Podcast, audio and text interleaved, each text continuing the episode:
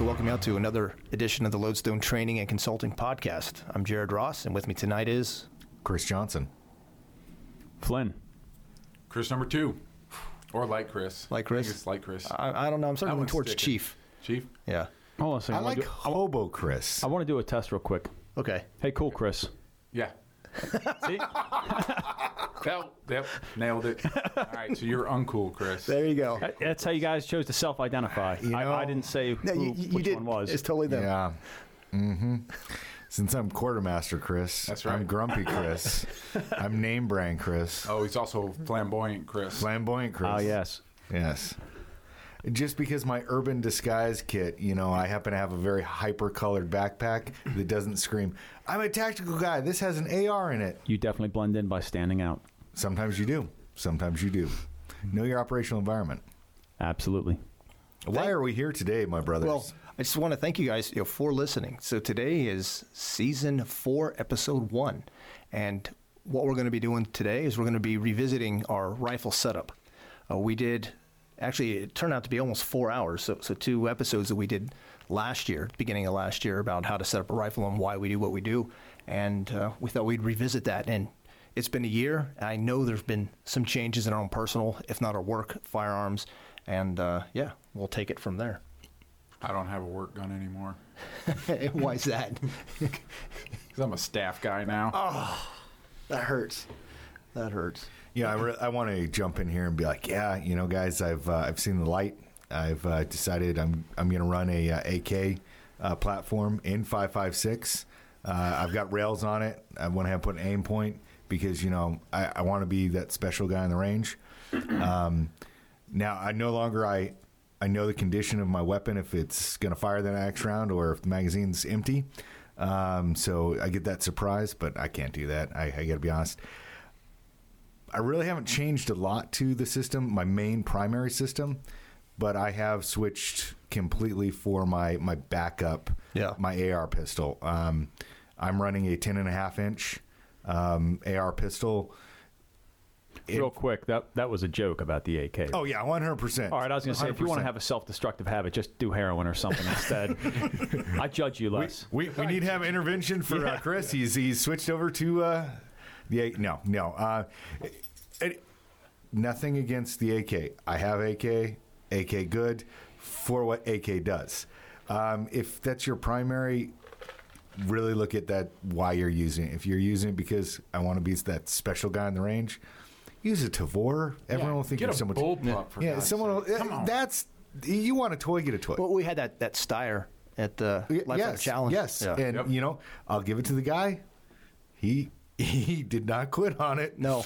Um, but so primary is is a normal civilian 16 inch uh, AR platform. My my backup is a AR pistol, 10 and a half inch with a, a law folder on it. Like I made that joke, flamboyant Chris. I can put it in my Coco Paxi uh, backpack. I'm not running around with it in a tennis bag because honestly, do I look like I play tennis? Hold You on know? here. So for those of you that don't know what kind of bag that is, it's a rainbow colored gym bag, kind of. I rainbow is an understatement. It is brighter than rainbow. If a Would you say it's You- effervescent if a unicorn hit a rainbow, Oh. or iridescent? it would make that bag. yeah. Quite possibly. Quite possibly. Yeah. It was bought with the intent of that's not got any, a gun in it. Yeah. You know, and not in a sense So of you're saying don't be the gray man, be the rainbow man? operational environment. operational environment. Okay. Um, and I, I say it because you'll have guys that have a truck bag or something, and it's like a tennis racket bag, and yeah, that AR fits in it. But do you look like someone that plays tennis? So, so that's the thing we talked about. Like, um, I call it like when at work professional, I call it like, hey man, we're not the police. Wink. Like it's almost like a subconscious desire to be noticed. It's like, oh, Mm-hmm. Yeah. oh, did you catch that? Like uh, the bad guys in Die Hard Three when they're robbing the bank, they're all wearing suits and ties, but they have high and tights and combat boots. Like, all right, like. So I think it's the same thing. As I Yeah. think there is a subconscious desire to tactically virtue signal, like, hey, look, I'm a gray man, and you're dressed all in gray like Arcteryx. Like it's I, I will admit that I, you know, I, I'm I'm having some trouble this year. Um, Yeah. I have bought a lot of OD green clothing lately. But there's nothing wrong with that. I, I know. It's just Yeah. like one of my daughters actually pointed out to me. She's Yeah. like, "Dad, are you going through your green phase?" Yeah. like, Pic- like Picasso with his blue face. Yeah, and I'm like, "Oh, you're right. Everything I have bought since your mom passed is OD green. Yeah. Maybe I need to buy something with some color." Yeah. Yeah. Yeah. But back to my uh, Yes. what what I've done differently this year. Yeah. Um, it's a very simple run. It has a uh, hollow sun, simple red dot, you know, a, a aim point clone. Uh, why am I running on that? Because that's the site that I have. That's a spare site. Uh, as that becomes, you know, I, I continue to develop that that platform over the next year. Yeah, quite honestly, and this may be a shocker, I'll probably put an aim point on it. Um, I don't think it needs an EOTech. Uh, it's an emergency thing. I want it to have the battery life where the EOTech.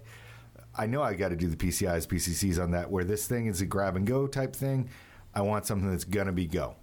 Um, so the aim point wins there. Uh, I know. I hope no one wrecked their car right there. All right, I Yeah. apologize.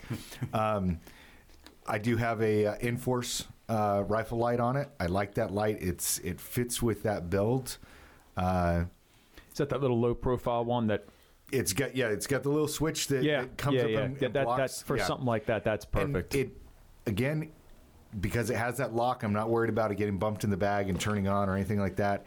The battery life is pretty good and reliable on there, uh, and it's it's just my backup gun Yeah. right now. Plus, you can switch that to RIR, correct? that one, yes. Yep. but with that form factor, you don't want it to snag on anything. No. It's the same thing. It- like yep. if you're carrying a duty revolver, again, I always like to bring up the history and the guns and all that stuff. Mm-hmm. You're going to carry a square butt revolver with your hammer and all that. But if you're carrying concealed, you want a round butt. You want a, a hammerless or, or a spurless revolver because you need it to not snag. You're drawing this thing out of a bag. Yep. You don't. It's not a full on like, hey, we're deliberately going to go conduct an assault. It's a, I need to draw a gun out of a bag Yeah. or carry it there without it getting snagged, hung up on that. So Uh, So that's you know when Jared said, "Hey, let's let's talk about what we've done differently." I thought you know my primary, it's identical to the way it was minus one thing, and I will admit is a complete failure, and I have yet to change it out because I am a sucker for a brushstroke. I put a brushstroke sling on it, and it's a fashion accessory. Makes the gun. Makes. it, it makes it. Um, it just it, it ties the room together. So that's, that's what, like a plus six at accusation? Is that a. No, it's- it's it's uh, uh, charisma. Oh, charisma. char- oh, yeah, oh, okay. Um, yeah. Uh, the problem with it is it's, it's just too short. charismatic Chris. Yeah, it's it's just too short. Racking them up. All right. Uh, so I, we all know you run your sling long. Yes. and it's not long enough for me. It's a I'd say maybe four inches too short. What? I put your gun on. It was plenty long for this guy. Hmm. But you didn't take a look. There's not enough to hold it in the ties. So I, I don't trust that sling. Um, and Hmm. no, so like the way it's set up right now. Yes, it's In set fact, up I in- couldn't cinch it enough. Yeah, it, it has it has enough length right now, but it doesn't have enough to to fit in the grip. If like that that sling came under load, I'd worry about it slipping out of the retainer. Okay. Um, so I'm switching back to my Blue Force, uh, or no, my Vickers. Uh, Same thing. yeah, yeah, yeah the VTAC sling. Uh, I like the slick fabric on it. That's the uh, that's the uh, Viking tax. Yeah, the Viking tech. The Kyle Okay, Lamb. Yeah, one. the Kyle Lamb. Yeah, I like the slick uh, fabric on it, um, and I like the size. It, it's what I've run since shoot since I got to group, Yeah. and uh, I'm I'm really happy with that. So. That is, you know, I got I was a sucker. I saw it on Instagram. I'm like, oh, it's brushstroke. I have to have it. In a moment of weakness, I ordered it. I threw it on the gun. I I ran one of our basic classes with it. Was frustrated. I played around with the length, and I'm I'm worried about the buckles not having enough. So Yeah. it's off. Going back to uh, something that's tried and true. I think honestly, what that sling belongs on is either an FAL or a, or a Galil. Which I saw one in the wild today.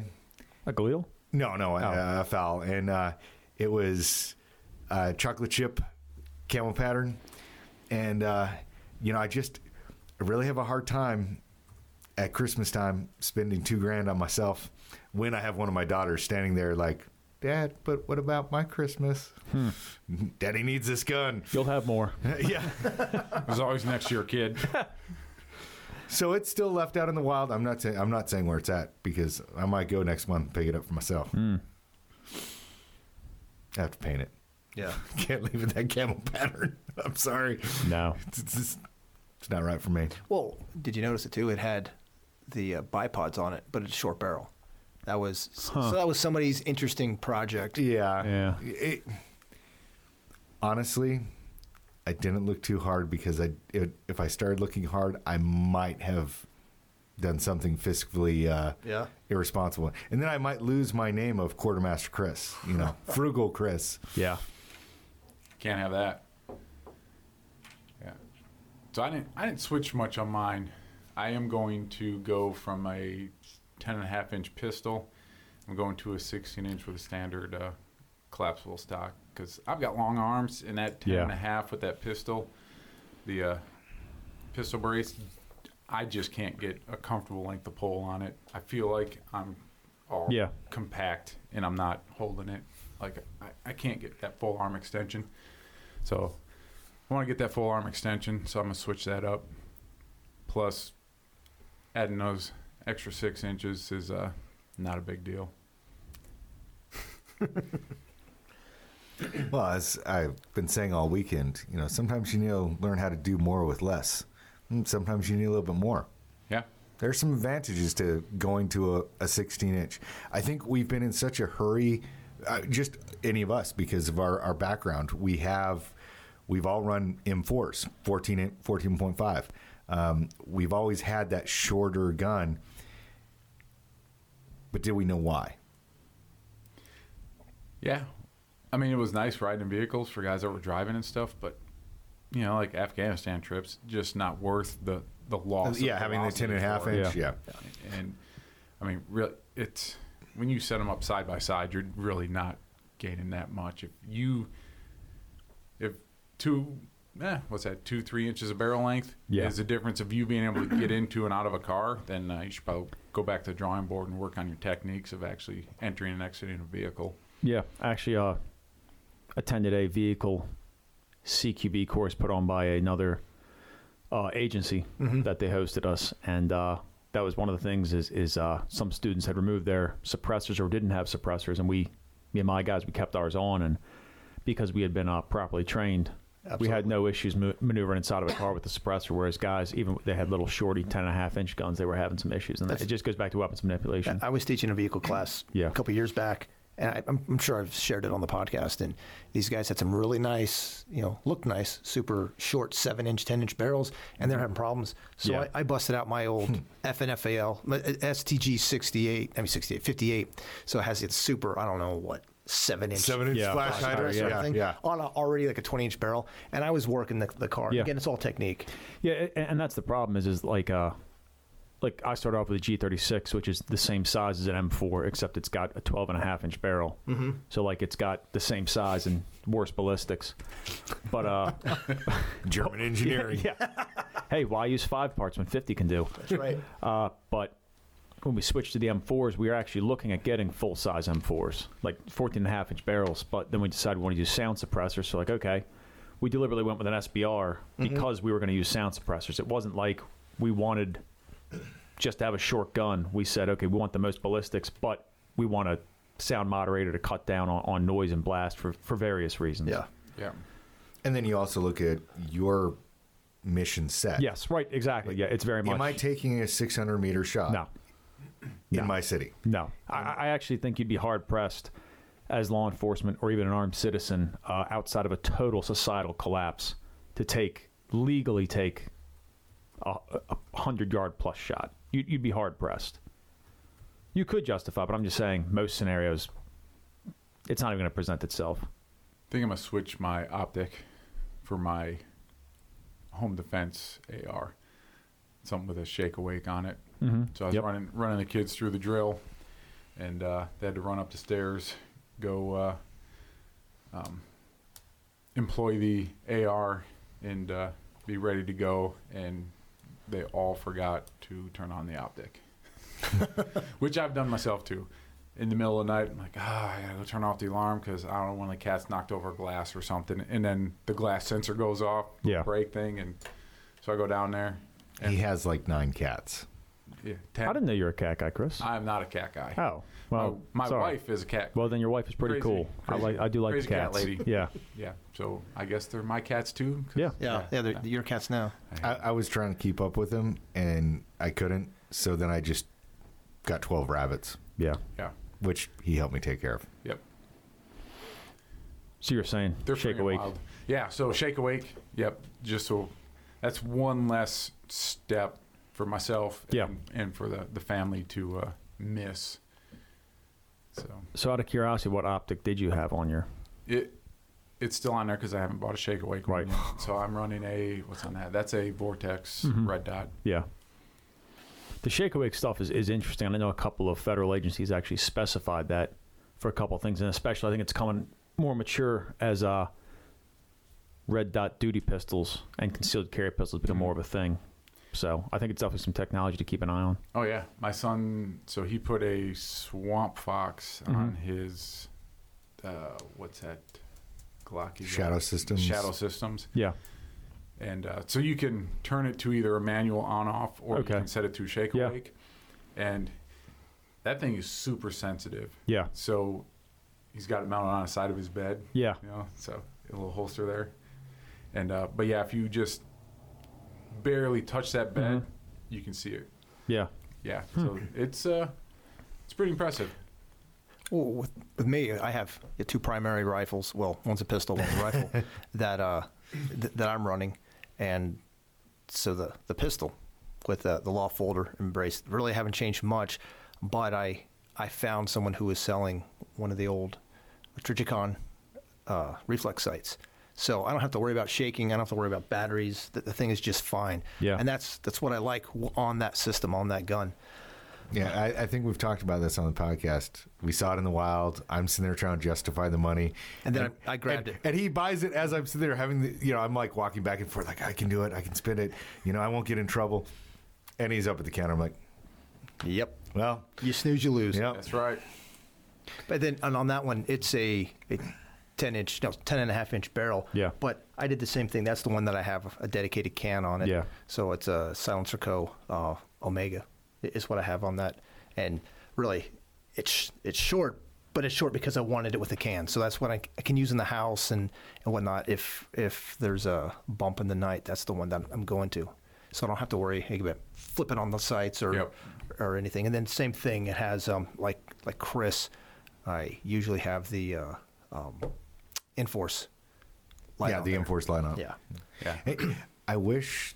I mean, I'm I'm really happy with the way that sites are coming along and the different technologies and things that's coming out there. Sometimes old school is is good. Yeah. I, I wish it, some of these newer companies would take a look at that and be like, "Oh, we could do that." So I think what always happens here, and actually I want to come back to suppressors real quick. Yeah. I, well, we'll go back to suppressors later, but I think what happens is I remember the uh, remember the old surefires, like the old incandescent surefires, and, and how there came a point where surefire kind of petered out, and they had the Malkoff drop-ins and the Cree drop-ins, and then eventually surefire realized it was losing market share and said, Yeah. "Okay, we we got to save those big fat government contracts," and then they stepped up their game. And I think that's kind of what happens is this, some of these smaller, more innovative companies come out with them, some things because let's be honest, if you're sitting in number one, you feel pretty comfortable with what you're doing. And these smaller companies and people switching to them then drives that development, which either means that the big companies fall off and fall by the wayside or, or they pick it up. And, you know, so I think either way, the consumer wins. yeah The other one that I have, it's the same rifle I've been running for a while. The only real adjustment or, or thing that I've changed with that is I recently got a a, uh, D-ball uh, A3 Mm-hmm. and, and put that on there. Haven't really run it much Oh, it- yet. it's zeroed. We got it zeroed for you. Oh yeah. yeah. We used that. Uh, when did you guys use that? We did that uh, the other night That's just right. to. We, we're up in the woods waiting for the class to start the night before the class. So, uh, Chris and I just went and did a little shooting because, you know, night vision and it, we're up there at the range, no one around for miles. Why waste an opportunity to train? yeah So that's really the, the biggest change is finally having the money that I could personally afford to, to Yeah. throw that thing on there.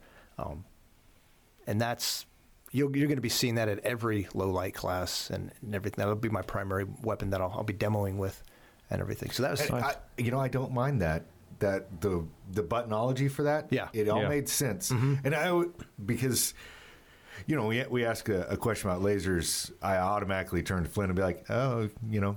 You have a lot of time on your hands, and you really enjoy reading about these things. Yeah. Oh yeah. Love it. I I go with hey, what did the government give me? You know? Yeah. And that's one of the first times I've like really done a lot of playing and putting my hands on that D ball and I'm like, I don't mind this setup. It's very um, user friendly. You know, the first time I really started playing with them was a few years back when I had that the deployment to, to Jordan, and I was working with some of their soft, and that's that's what they That's had what on- they were running? That's what they Yeah. had on all their their ARs. Yeah, so actually, uh, again, because I get bored and like to read government contracts, the uh, I The- appreciate it. I really do Yeah. appreciate it. So do you do this when you just like sit on the side of the road in your cop car, or is this like? well, I don't sit on the side of the road. That's that's a that's a county thing. I sit I sit on the street. Oh, I sit on the street, park behind the Dunkin' Donuts after you get your coffee and donuts, and then dude. I'm, I'm more of a bagels and tea kind of guy. I'm classy. yeah, Oh, okay. yeah. I put on it. Don't careful, careful. the Got a little excited about that. oh, coffee and tea almost gave me a heart attack. Yeah. knocked my microphone over. yeah, God, jumpy. Blame it on the TBI. yeah. Like everything else. Yep. Um, but I think that the D ball was actually during the time period where they couldn't get enough PEC 15s because it was one of those unlimited, indefinite delivery type Yeah, things. yeah. This is actually classified. I think it's got an NSN and it's actually the, the PEC 15 alpha is what the, the D ball is. So I think it's like a, an approved alternate type thing. Yeah. But yeah, no, D ball's good. I know uh, in the past they had some the way it zeroed, you had to, like load the screws, but that's done. And and I know uh it sits a little bit higher, but I think that's pretty much the only difference in the Pac fifteen. It sits a, a touch higher. But Yeah. I, I mean I can say it's definitely got an impressive illuminator on it. Yeah, Oh, it- yeah, w- that's- walking around in in the Yeah. woods with it. Yeah. um, and it was uh, it was we had rain coming in, uh, so we lost our loom, and it was good. And, and Uh, I that's was the thing happy as- with it. a- As an armed citizen, or if you're buying your own pack, you have to consider is is the illuminator Mm-hmm. because that's one of the things that's really restricted on the, the legal eye safe stuff. And uh, as much as I do consider the PEC 15 like the standard, the problem is the civilian one, the illuminator is kind of wimpy. And you know, then that means you either have to say, "Hey, this is just for CQB," or you have to use a surefire vampire head. But Mm-hmm. Yeah. that that D ball definitely is a much much better, much cleaner. I don't know. I guess that's just their secret sauce they use, but the it's definitely a better illuminator. So that's one less thing you have to specialize with on your Mm. And, gun. and honestly, that's the reason why I went to that. Yeah. you know, for, Yeah, that's for what I myself. figured, yeah. it's I'm so much, Yeah. uh, so much more time with Yes. the Pac-15s Yep. and stuff with work. That's and But- again, those are the, the military ones, so Yep. the, the illuminator is a little bit more uh, powerful. oh yeah, yeah. I uh, I had occasion to have a uh, an LA five, which is like the ultra high power Pac fifteen, and uh, Yeah. putting that next to my civilian eye safe one, I felt very inadequate. It was, it was Did you take the blue screws out so you get the full? yeah, of course. Oh, yeah. That's the first thing I did. obviously. Wait, I said 15, didn't I? That's a five. Yeah, that's Yeah, fine. yeah, yeah. The LA five is like Eating charges again. the, the Death Star. That that's Yes, that, yeah. that's yeah, that's pretty impressive. So So you said you want to talk about suppressors. now, yes. before we get to suppressors, Oh, okay, you, all you right. made some changes too, didn't Yes, I, I I did actually make some changes. Uh, some of them actually that we discussed in the podcast. I changed my sling from a Vickers to a Viking Tactics because uh, same thing. I can actually snug down that sling so much tighter, especially the stuff I do going hands on with people. I wanted a sling that I could really really Yeah. snug in tight. Um, So I changed that. Uh, also, too, I wanted to work on positional shooting, and the Viking tactic sling is much more supportive of lear- of doing the positional shooting, you know, building a position, things like that. And uh, yeah, let's see what else. What else? I changed the receiver extension. We're, we're starting to do an overhaul of our guns. So I changed from a Colt four position to a Geisley six position, Okay. just to have more positions. That's the whole team, but that's again more positions, more more options. you? You know, I've, I've found really. Yeah, I only go to two positions, but then Yeah, so, but so you do have I. More options yeah, because yeah, yeah, exactly. body That- type, so Body type. That's all it is. Yeah. Um, either with kit or without. yeah. Yep. Pretty much. Oh yeah, I, I actually owe. Um, Well, where's your LCAN? well, the Elcan's gone. We'll talk about this first. This is the, this is actually the bigger change. So, I was running a Surefire dual fuel, but uh, one of the issues that Surefire's biggest customer is the military, and as I understand it, their role for white load is much more flood rather than throw because you're not using it at long distance to ID targets because for obvious reasons it's a bad idea in a military environment. so I noticed with some of the Surefires, their beam pattern had changed. I wasn't really crazy about it, especially working where I do, where we have it's called uh, transitional lighting conditions, meaning I may have to illuminate something in the dark, but I have to push my light through a street light, something like that. Like I can see, but I need to push through that light, a photonic barrier, as it were. And a good friend of, of Lodestone, Officer 29, had been on me for a while to try mod light. And I was against mod lights because at the time they were all rechargeable. And I don't like running all rechargeables because Yes. obvious reasons. You- Yes. You, can't just swap new batteries in. Well, they came out with a dual fuel head, which runs both on that rechargeable 18650 or the CR123s.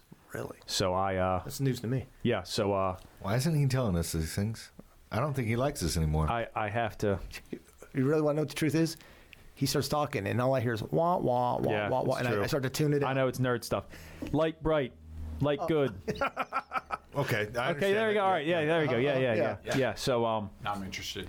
yeah. So, uh, our good friend Officer Twenty Nine sent me a dual fuel head to borrow and try, and I just kind of threw it on a spare Surefire and drove around, uh, you know, the street, not the road, the street, just finding like different spots and uh, comparing it to this, and it was it was impressive. I mean, Really? like I like I was like that night I texted him I said, hey, how much? Like it was a demo unit. but I said, I, I don't even want to be down. I want I'll I'll just buy it because it could punch through. What- What's the average cost?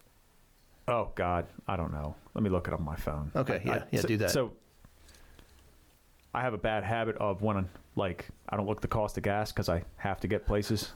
I had to have this light, so I was just like, yeah, just tell me how much. Was. So mod light dual fuel, and that's just the head because you know, and it works on Surefire body, so I don't have to change anything out. But it's impressive if you're an armed citizen or or How many police, nights on the couch did you have for it?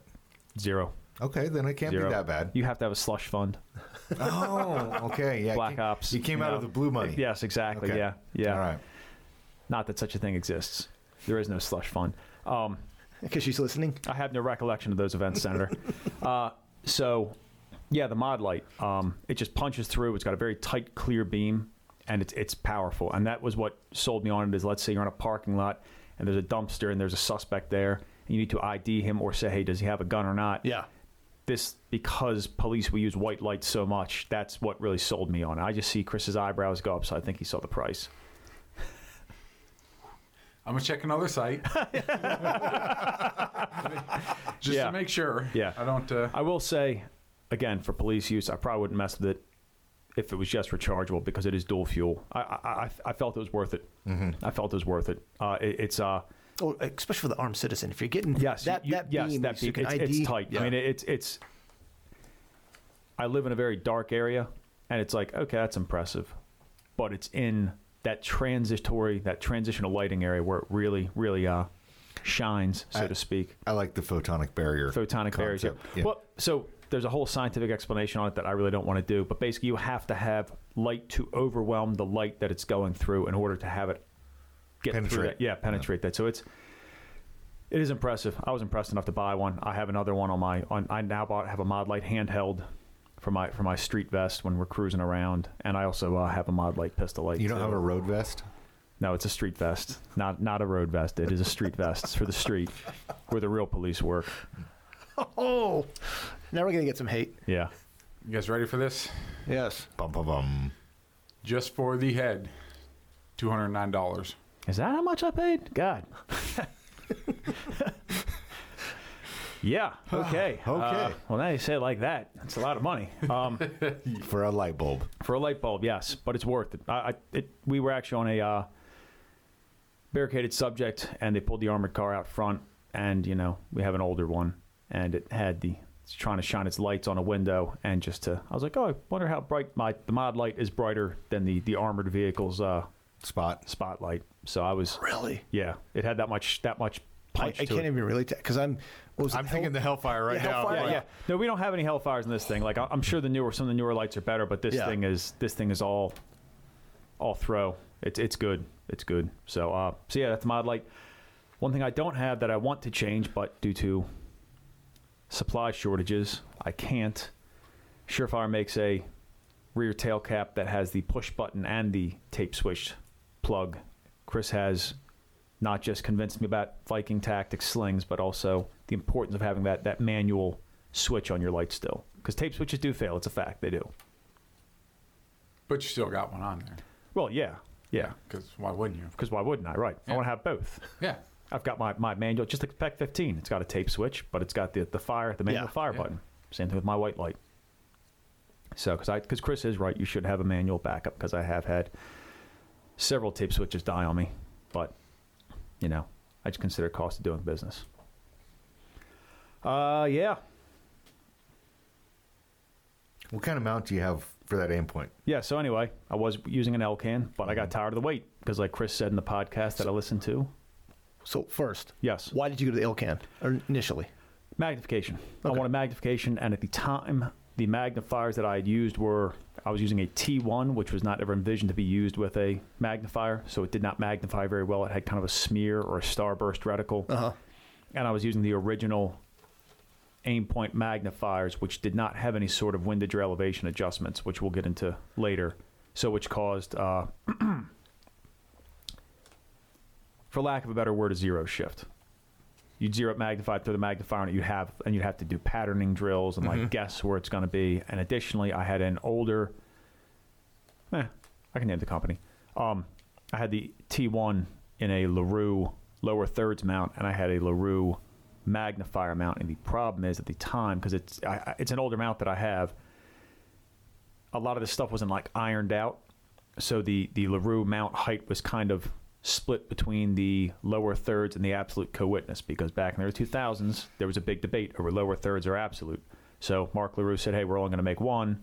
We're going to split the difference," which results in more optical offset and then some shadowing and some stuff. And so it's it might be fine maybe for uh, general use, but in policing where you can't afford to have any mistakes, I, I didn't really have a whole lot of confidence in it. So I wanted a magnified optic that magnified well was a was a small package.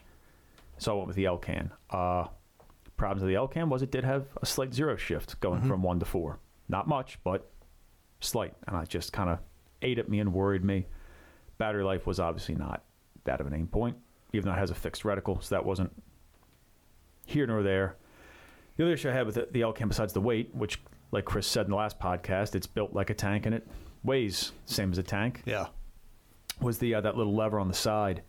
It uh, occasionally would get flipped or switched on my gear, and then I bring it around front, and because of the form factor, because it's so low profile, I wouldn't notice it.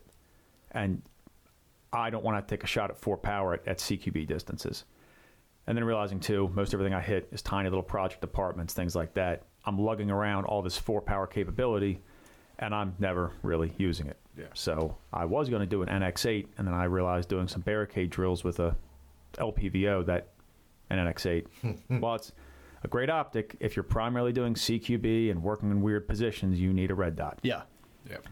So I went and got myself an aimpoint T2 and uh, did a lot of math on uh, in my notebook trying to get perfectly the perfect mount combo because what I realized was I wanted to have it higher, but not two inches high. I wanted to have. Sorry, th- these guys are yawning here. We're getting down in the weeds on uh, Uh-huh. no, no, no. That's, Yeah. you're, you're fine. yeah. So, long story short, the, the the standards that what I had envisioned was I wanted it higher than lower one thirds. I wanted to have it perfectly optically aligned between the magnifier and the uh, the optic.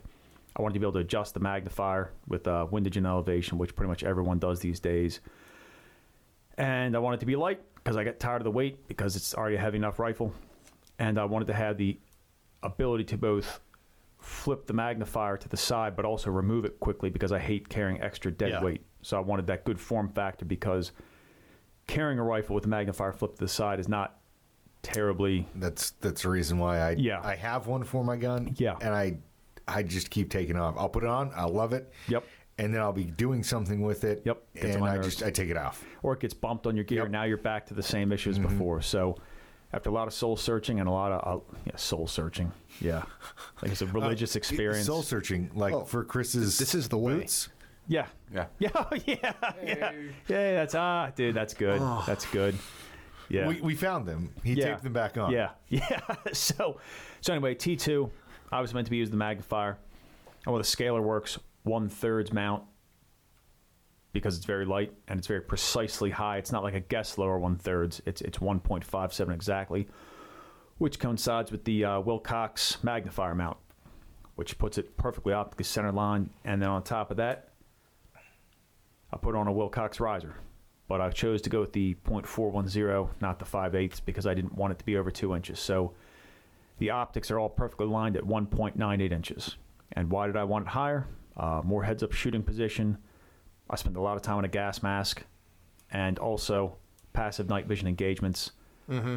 Yes, as I've said before, the EOTech is better at passive night vision engagements. It is the ideal, But but, it is still possible with the. it's very An doable aimpoint, with an yeah. endpoint. You know that that's something that's something we've really been doing a lot, a lot more of. Yeah. messing around with, with the passive stuff, both Yeah. with uh, with pistols, Yeah. with the red Oh, yeah, dots, pistol, yeah. as well as Yeah. you know, running with, with rifles. Yeah. Shoot, we had one. That was that a special uh, Yeah. thing that- where we had the one guy shoot Brokeback with his Yes. rifle passively. He he. That's had- impressive. He Yeah. had uh, dual tubes, and so he was going left eye, right eye, Right. You know, because whichever Yeah. side he was on, doing brokeback, and he was doing it with an, an aim point. That's pretty And impressive, yeah. That well, he got it from there, and he was like, "I now know why I spent the money on the dual tubes." yes. Yeah. you know, and Yeah. he's right. You know, he has that capability. So the uh, the reason that the EOTech works better with passive engagement is all about light transmission. Mm-hmm. It's a very, very, very thin lens. You get more light through it. It's just a It's a, fact. it's a big box. It's a big box. You- It's just a fact. Aimpoint has more lenses to pass through, so more lights get gets eaten up, but it still works. If everything I was going to do was going to be passive, it would be an EOTech. But most things I'm doing are white light, or I'm using my laser. Mm-hmm. But I still want the option to do passive. And again, a lot of time in a gas mask Yeah, we start seeing people use more and more high rise mounts. The thing is, though, uh, I wanted a, like we discussed in the chat, I wanted an optic setup to kind of do it all. I wanted it to be okay in the prone, like not really optimized for any one thing, but kind of do it all, whether I'm on a gas mask, using white light, using night vision, in the prone, whatever, because one of the big issues with a lot of the two inch plus mounts is, is doing aiming in the prone. It's, it, it, it stinks, especially if you're wearing a ballistic helmet yeah. because then you can't only get your head back so far and they throw in a magnifier. So just make sure whatever you're buying is right for you. I'm not saying you have to go out and buy a Wilcox mount. I tell Chris to look up MSRP on the Wilcox mounts, but I don't. His eyebrows still haven't come down. Yeah. I can So- tell you right now it's probably around 400 bucks. Yeah, I was gonna say no. That that's Okay, it's a six. Wilcox. Yeah, Yeah. I, I mean, That's true. you just got a W for the 400. Yeah, yeah, yeah. You haven't got the Cox. Will cost, Will Cox. Yeah, but um, so actually, our friends over at Night Vision Devices helped me with the math and making Yeah. sure everything w- w- was perfectly set up because again, I want the precision. So we're actually uh, I've got two magnifiers here. I've got an EOTech magnifier and I have an aimpoint magnifier. Right now, I'm using the EOTech magnifier because that's what we had on hand. The uh, aimpoint magnifiers were coming on a slow boat from Sweden because again, supply shortages. Yeah, Y- You know, I don't like the newer style of the EOTech magnifiers. The adjustment knobs are Yep. are proud. They're Yes, exposed, that's- and they get bumped. That's uh, we, we use witness marks on them. Mm-hmm. I, I, I see that you got that. And Yeah. You can see you make those marks, and you'll see that it, Yes. it shifts. Where I've got it, I don't even know how old mine is. It's We're old. talking like 2011, Yeah. maybe. It's on like the old Um, Samson mount. Yes, Yeah. it is. They're recessed. You have to use Yes. a screwdriver to get in there. Yeah. And they stay. Yeah. And that's why, again, we're issued the, the, the EOTech magnifiers, and they're fine and they're great. But again, my teammates say that I'm particular. I'm so particular about my stuff. I, I don't want to have to worry, even though the witness marks, we just, again, it's zero is fine. It's great. It's optically clear, but that just worried me. So, And you can, you, okay, you, you have the witness marks. So Oh. Yeah. when you get in the truck, you look at it and you're like, yep, Yep, that's I'm, what I do, I'm yeah. on. Right. But then you start running around on, on the environment on the Yeah. city street. Yeah. And uh, you bump it City Road. and you've, you've now made a, roads don't have potholes. I don't know, country roads. Obviously a city Uh, yeah. boy. Yeah, yeah, yeah. yeah. Um, you bump it as you're moving around, and you don't know that. Yeah, And now, no. now you've slipped your zero, and we see it time and time in, in our classes. Oh, yeah. people come with a magnifier. Yeah. and they don't understand that you got to zero two things. Yes. and they don't zero it correctly, and they they get really frustrated. It's twofold on them for not doing the research, and then on everyone else for not providing the education. It, that's the thing is, I was actually surprised. I had to hunt down quite a bit of Mm-hmm. information, talk to a couple people who had who had really known what to do with this stuff because we we were having issues using the magnifiers. Guys were getting frustrated. They wanted to actually get rid of them, but magnification is so huge for identification. Yeah, absolutely. That- so that's why it, we're issued the the EOTech magnifiers, and again, they're they're good. They're optically clear. They adjust well, but those those mounts. You know that that and there's bug, no way to lock them down either. that bugs me what you said about some of your uh, you know, people calling you particular. Particular, yeah, I, because I, I mean, what you're doing yeah, nine times out of ten, if not more, you're going to go hit a place, you're going to Yeah. do something, and, and nothing's going to happen, right? But it's it's not if, it's when. Yeah. It really does. And if they're that complacent, then you need to be on. Your gear needs to be ready. It needs Yeah. to be you know set up. And man, that just to think they're that lackadaisical. Eh, eh, whatever. When you run at a certain level, you're running at that level. You know, if you're in group, if you're on one of these high risk teams, everyone needs to be on par. yeah. It's Yeah. it's not you're not here for fashion. You're not here because well, I grew up. I always wanted to do this. yeah. You want to do the job, and you want to do it for that reason. It's said lovingly. It's said lovingly. Okay. Okay. All right. It is lovingly. Like they're like, all right, particular, because then they'll come up and say, hey, so uh, what do I do? And that's exactly. So, they know. Okay. Look, everybody's everybody's got their specialty, and mine is being really, really, really particular. Some might say on the spectrum, but Yeah. par- particular is the preferred way. He's good at math. yeah. Maybe that's why you're here. Yeah. Yeah. Right. Yeah. Yeah. So, um, but yeah, with the magnifier, so I felt strongly enough about it to actually actually go out of pocket for an aim point magnifier, and and again, I have no issue using again. I have no problem spending my own money on my own stuff, but I, I do it if the issued stuff falls short. Yeah. And thankfully, most of the time we have the best stuff. But uh, to me, you should be the only variable, and that's why I'm so big on equipment is because once you solve the equipment game, then all you have to do is worry about yourself and making the right decisions. So, but yeah, the aim point, they're, they're recessed. You have to use a tool to move them. So I just don't want stuff getting bumped because, Yeah. Oh yeah. again, like you said, most times nothing happens and nothing ever happens until something happens. I like that how the they copied EOTech, and then EOTech was like, "Oh, we got a good thing going. Yeah. let's mess it up." Yeah. Yeah. Yeah, it, it's disappointing too because I really didn't want to have to buy my own magnifier mount. I was, I was totally fine with using the EOTech one. And again, that's the thing is EOTech mount or EOTech magnifier, aim point, EOTech mag, aim point magnifier, whatever. Just, you know, because they're both, they're all quality. Yeah. but yeah, that was my particular thing was the aim point magnifier. Uh, what else did I change? Oh, um, that was the other reason I went with the Wilcox mount because I wanted the ability to pop it off, and that's the unique thing with the Wilcox mount is that it's got this little horseshoe style mount, like a like a set of dual Yeah, tubes mounts, yep. and you can just pop it in, pop it off. So most of the time, uh, we're hitting little houses. We have short approaches, but if we have a long approach, I'll keep it on during the approach, and then all right, we're about to hit, take the door. I'll pop it off and stop, drop it in a pocket or whatever, and then Oh, yeah, I was gonna ask, do you have a dedicated pouch or anything? no, Or just can make- because it it's- sticks it's out pocket? weird. Yeah, I just Okay. stick it in a pocket, or uh, if it's the winter, my uh, Eagle Industries hand warmer. I heard those got a lot of use this weekend. I, you know, um, I like what you said about it. When Yeah. you're in kit, When you're in you kit, don't have that's when- access yeah. to your pockets. That's that's why I so, have it. th- so there's a purpose for it. Yeah. When you have perfectly good pockets on your Stick jacket, your hands in there. use the jacket pockets. I mean, Yeah. especially when it's a nine hundred dollar jacket. I You know. know? You got to get you got to get your money's worth out of those Yeah. pockets. And it, I, I'm sorry. There might even be money in there. There Yeah. might be, yeah. yeah. I've actually wondered what Arc'teryx jackets are lined with. I cut mine open. I, I expect to find just a bunch of dollar bills lining the jacket sometimes. Yeah. Uh, That's why they cost nine hundred bucks. Exactly. It's all Yeah, inside. just filled with dollar bills. But uh, yeah. So I'll just drop it in my cargo pocket, Okay. and, and again, you know, that's I, that's one of the things I like about the um, the flip ups. Yeah. is they are durable. yeah. Oh yeah. They, they're meant to kind you know be bounced Yes. around back and Yep. forth.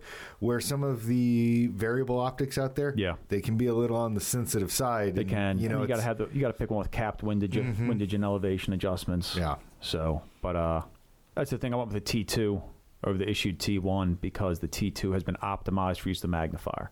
Because the time when the T one came out, magnifiers weren't really like a thing. Mm-hmm. But yeah, there's absolutely a secret sauce to, to zeroing magnifiers, and typically it goes zero optic, mount magnifier, zero magnifier. We will get in depth in an article that I promise I will write Mm-hmm. in a timely fashion before magnifiers are old technology. So uh, Did you roll your eyes? Did you No. just roll your eyes? I rolled my eyes myself. Yeah, huh? So yeah, I'll type it up on my Smith Corona. So I'll, I'll tell you the secret.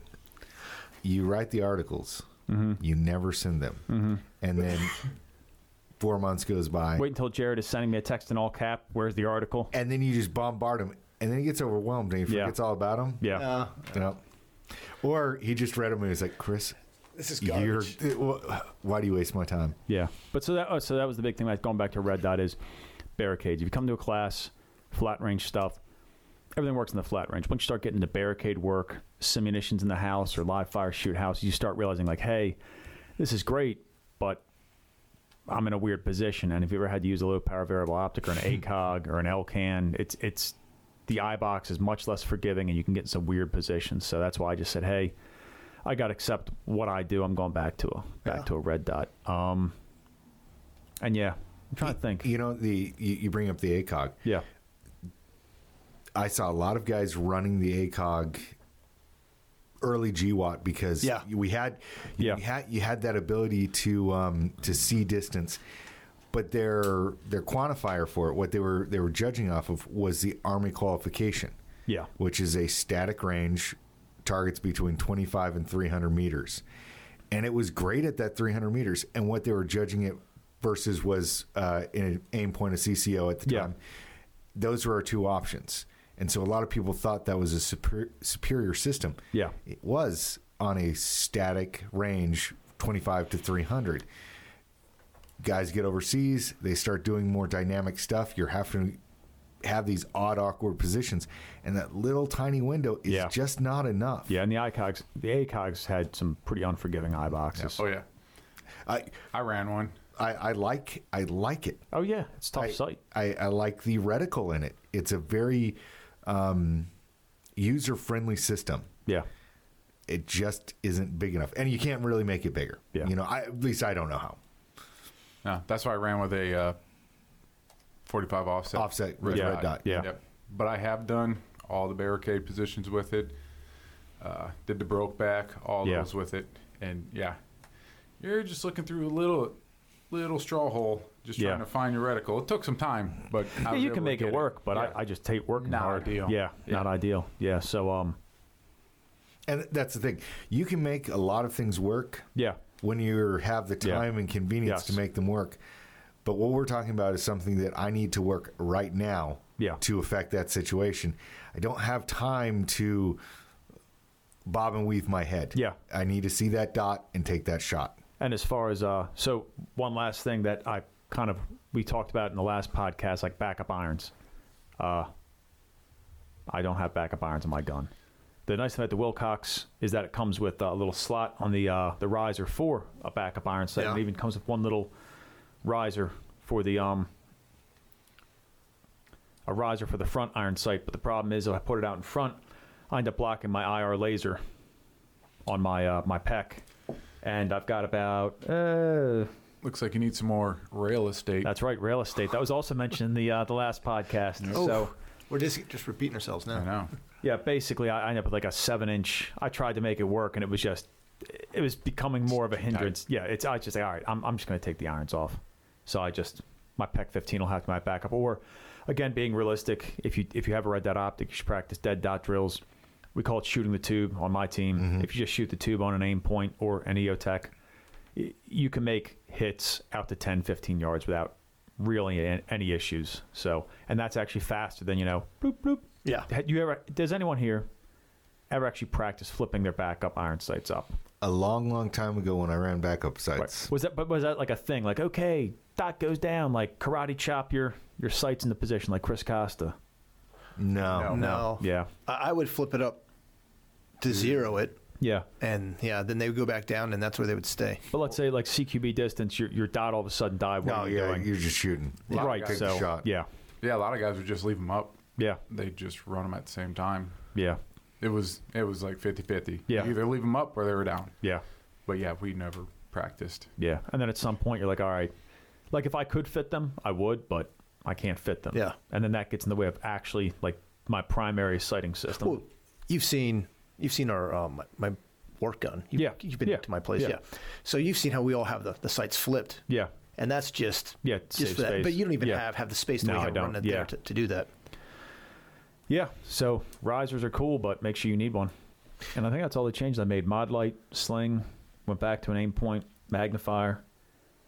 That's it. Oh, that's what I was going to say. So at the private gun club I belong to, um, it's much more an older crowd, precision rifle oriented. Yeah. And I'm out there shooting with a 11 and a half inch because a lot because I'm particular about my zero. I check my zero weekly whether or not we're at the range or not because temperature changes, things like that can cause issues Var- variations. variations. So I check it weekly, and I'm the only guy out there with a 11 and a half inch AR with a Surefire suppressor on it and an aim point. And uh, I'll check it on paper at the, the 50 because that's where I'm shooting at. And then I'll hit the steel. We have a bunch of steel uh, Okay. uh, gongs. I think the biggest one is like eight inches out to 300 yards. So I'll do steel, 50, 100, and, and 200. And some of the old guys are goes, I, I didn't realize you could shoot that far with that little gun. and I check, well, I mean, people see it and they think it's an across the room thing. And I check it magnified and unmagnified just because I probably wouldn't take an unmagnified shot at 200 yards, but Yeah. I like to know that it can be done. And that's the same thing with, with these little guns people have the, the pistols and SBRs come to a class and see what they can do. You know, don't don't think you're limited just because it's an inside the house gun that all you can do is inside the house stuff. So yeah, that's all the changes to my gun. Before we move on, anyone forget anything? I know the latest thing that I, I purchased. I didn't mention this yet. Yeah. Is I got a uh, a new was it Raptor uh, charging handle with the, the cuts for for a can. Mm-hmm. I just got tired of, of eating the gas. I haven't tried it yet. Maybe it's a gimmick. Maybe it's not. But I'll I'm going to be running you know my, my pistol. Oh, okay. with that and maybe trying that Speaking thing. of eating gas, that's Yeah. what I went to. We had talked about in another podcast. Here's uh, at the time I was running an uh, Colt H3 buffer with the standard spring, and I got tired of replacing worn out springs. We had talked about the Super 42, so I finally said, you know, all right, I'll switch to the Super 42, and it's it's been great. Um, I eat a lot less gas. It, it's in every every Yeah. one of my guns. and and I'm not wearing out recoil springs. The only uh, downside, but again, we talk about if you want the performance, you got to do the work. Mm-hmm. Uh, when we do uh, simunitions or uh, you know UTM's, which are, Are better, better. are better. I'll admit that they are better. Um, Yes. they uh, I just got to swap to a. Uh, I just have an old H buffer and, and a worn out spring, Yeah. just so it'll function with the uh, with the Sims. But you know, again, I, I, I like it, but we also have to be cautious about tuning our gun too much, because at some point, you know, reliability takes a hit for Yeah. quote unquote smoothness. yeah, it does. Yeah. So cool. Well, thank you. That's uh, that's been pretty good. Oh, yes, sir. That's suppressors. That's what I wanted to come back Yeah. to. So, uh, as people may or may not be aware, uh, ATF is transitioning uh, the e-file system. They're updating the e-file system to allow Form Fours now, meaning that uh, the purchase of suppressors will be significantly the time will be significantly reduced. I know that when Hmm. I did my E Form One for my personal SBR, it was like 22 days. So now you're talking about 22 days to buy a suppressor versus the 18 months that it was before. Yeah. So I do not own any suppressors, but I now am waiting on the e file system to go live. I already paid for a 22 suppressor. Right on. So Nice. I'm just waiting for the e file to go live, and then they're going to drop my paperwork, and we'll see how quick that happens. So if you have been waiting for a suppressor, I think now with e file, this is the time to, to buy one because they're going to become a lot more accessible, I think. There's no more 18 months in paperwork. It's just going to be. And, and and honestly, anymore, so many people have cans. Oh, so, yeah. Some people. it's actually weird not to have yeah, one. exactly. You're you're standing out more. Yeah. So Yeah, buy Chris. night vision, buy a can. Chris, quit being weird. Standing out. Get a suppressor. and an FAL. Mm-hmm. Get a suppressed FAL. There you go. Gentlemen, I, I'd like to remind everyone at this time that I have to pay for four weddings. What? That's Oh. a you can get at least five, six cows for those. bro. Now, see if we if we Are they go 10 cow wives? if we if we go that Johnny standard, Lingo? yeah, no, like now, what's the cow to goat ratio? No, no, no. Dowries work the other way around. No, because you're you're paying to get them off your hands. Uh-huh. Isn't that how a dowry Yeah, works? yeah. it depends on culture. that's true. It, It depends does. on the culture. Yeah. So I like the Pacific Islander culture where it's uh, you pay the father of the bride. Right. And yeah. in, in that I case, ain't paying you anything. in that case, then yes, uh, I will be buying suppressors. Yeah. but uh, yeah. Still, that's a future Chris problem. that's a future curse problem. Uh, Let's hope. Carpe diem, brother. Just you know, go do it. Uh, I'll tell you that Jared is 100 percent right. It is getting to the point that I'm. not- I'm going to say it's not a whether it's a weird thing or it, you stand out. Um, the more people that have them, the more that it is a common use item. The more that people are seeing them at gun uh, private gun clubs. Yeah. Uh, and realizing that no, it's not a assassin tool. It's a hearing protection thing. Exactly. It, it- Exactly. it's really it's there to. It's not making it silent. No. It's making it comfortable. It, they're so much nicer at class. than- Um, Yeah, it, it's making things bearable. Yeah. Uh, I think that it will be harder and harder to make them illegal. One of the things that- that's one of the reasons why this year it's on the list to buy. T- to me, proliferation bre- beats legislation. Uh, I know the California assaults ban with their magazine ban. The judge actually said these magazines are in such common use, you you can't ban them. Just everyone has it. I mean, not to get political because I don't like to talk about it, but think about every controversial thing, be it marijuana legalization or other subjects. It became more commonplace because more people were doing it. So the more people who buy suppressors, the less controls will be on them. I, I actually would say the reason that they're now going on Form 4s, e-file Form 4s to make it easier to get is because so many people have They're bought being them. It's- bombarded. It's, Yeah, become yeah. a constant thing and it's just easier just to push it off that way. Yep. So buy a suppressor, have your friends buy suppressors, buy night vision. absolutely. Since I, it's- I would say night vision then suppressor. Yeah, yeah. Um, because that night vision really does give you a lot of capabilities. yes, and it's both offensive, defensive. Yes. It gives you decision making ability. Yes. But then a close second is that that suppressor. Yeah, yeah. I'm actually surprised. Uh, like Europe, as strict as it can be, they, they I know some places actually mandate They suppressors. have a can, they have a yeah, Mm-hmm. suppressor. yeah. There was a there was a show. I don't know, it's called Meat Eater, something like that. There's some guy does hunting all over the place. It's a chef show, and he hunts the game and then and then harvests it and, and, and butchers it. And he has a suppressor, and he's in England. And it's like it's like a thing. Like everybody there has a suppressor when they're hunting, or it seems like everybody does on this show. Cool. All right, so let's let's move ahead. Uh, next thing that I wanted to talk about, since this is the very first podcast in 2022, let's talk about what problems did we see in classes last year, uh, rifle specific. What were some of the things that people tried or, or, or failed, or what were, what were some of the biggest ones? Uh, the big ones I saw are guys just trying to be too fast, and by that I mean like setting up their guns for speed.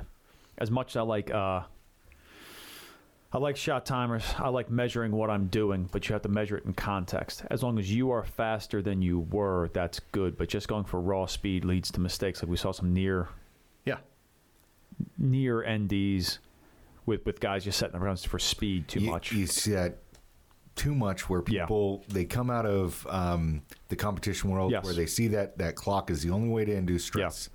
They don't understand that there are other methods of inducing stress, especially in a beginner. Putting someone on a clock, they're going to focus on that time. Yeah. they're not going to focus on the the manual of arms. They're not going to focus on the function, and they're going to start making mistakes. And they don't have a good grasp of the, all the manual arms Yeah. you're asking for potential damage. And Yep. you know, it's may not happen with us. They may be out there by themselves. They saw something on YouTube. They've got that pro timer out there. They hear that buzzer and they have that that catastrophic uh, situation. I really slow it down. Get those good fundamentals. Get those Yeah. basics. An AR is a Honda Civic. It's not a NASCAR. And that I think that's one of the problems that we see. Yeah. You have tuned your gun very, very specific for your work, yep. but it is still a utility Yeah. tool. It is not a, you know, dedicated this this weapon system Yeah. shoots 22 meters and 23 meters nothing more nothing Yeah. less and it, it- that's one of the problems you you see too much of the people coming out of the the uh, competition world you know uh, cobalt kinetics that all those fancy things on that gun, but it's it's geared for the game. It's Yeah. not geared for everyday purposes. I think almost a, a- a better comparison, or not a better, but a good comparison would be like you said, stock car versus this. Mm-hmm. The thing is, a drag race. It's a very fast car. Do you want to drive that thing to the grocery store? So, don't make your car into a drag race car. Make your car something that, or make your gun a practical car. You know, obviously, you might want to have like, hey, maybe you want like a little modest lift on there for a little this, and you know, better tires. But you're not going to make I thought you were from the city. We lower, or no? You're you're the the 24 inch rim guy. Uh, no, no, it's God, rolling on dubs. Uh, no, no, the potholes destroy your rims. Uh, What, so- what's the Lincoln running right now? on the streets. yeah, so, uh, but yeah, that's the thing. Is you want to have something practical. But again, y- at the same time, then there's people who have this weird idea that oh, I, I kept my gun totally stock and didn't change anything on it at all, and I'm actually better. It's like well, at some point, equipment makes you better. Like, if your gun came with the plastic sights from Glock, you're not really helping yourself by keeping those. And, and, yeah, understanding what what you Yes, can change, what you can change, what you can't, yeah. and then if you change it, change it for a reason Yeah. that you have thought out, not because you saw someone else doing it. Well, So that now leads sort of- to one of the things that I, I saw Yeah. uh, a couple times this past year, and people struggling on- on the range is because they saw something on YouTube. They saw s so now they're spending money on multiple items because they think those items are going to make them better with them not putting in the time initially. So Yeah. now they got these extra doodads on on their gun, and it's causing them nothing but problems. What one of my favorites, a a you know a grip stop, a, a foregrip, uh, a V grip, some sort of thing at the end of your gun to Uh-huh. as a touch point for your hand. You will see people who, well, that guy has one on his gun, so I'm gonna put. Yeah. I have a grip stop on my gun. You have them on some of your guns. You have them on some of your guns. You don't have anything No. on your gun right now. Uh, they'll see us with it. They'll go out. They'll they'll spend the fifty bucks. They'll buy it. They'll put it in the wrong spot, and then they won't use it. No, yeah, And it's Yeah, you yeah, know, I've seen that it's where you're like you, why do you have? And so I'll spend you know time trying to coach them. And like, well, it's not comfortable. Then take it off. Yeah. Like Yeah. just get rid of it, or find a place where it is comfortable. Yeah. Wha- One of the biggest things with shooting that I, I, I've learned, because again, I- I, I had a lot to unlearn, was just be comfortable. Like, I spent a lot of time in all the weird combat crouches, and one of the best pistol shooters who've been on my team, this guy, Chris, he's since left and moved on to another agency, but he, he just stood up naturally. And he was a great pistol shooter. And he said, Look, it's easier to just bring the gun up to my head and try to get this weird position. So I just Eyes saw head, that and body I was gun. like, Yeah, eyes head, body gun. It's just easier just to be comfortable. If, it, if it's uncomfortable, it's just going to be distracting. Yeah. But uh, A- Another thing, like talking about things that people put on their guns, um, and I, it, it may be controversial. I'm going to bring it up, and you guys might jump one way or the other. Bad lever, all right, it's right there in the name. It's bad. okay. Uh, love it. I love it. I do not have a bad lever on my gun. Yeah. I have had a bad lever on my gun. Yeah. When I had it, I practiced with it. I was very familiar with it. I understood what it did. And I will go back and forth on pros and cons, and that's not what I want to talk about. What I want to talk about are the people that have it on their gun but aren't using it. Yeah.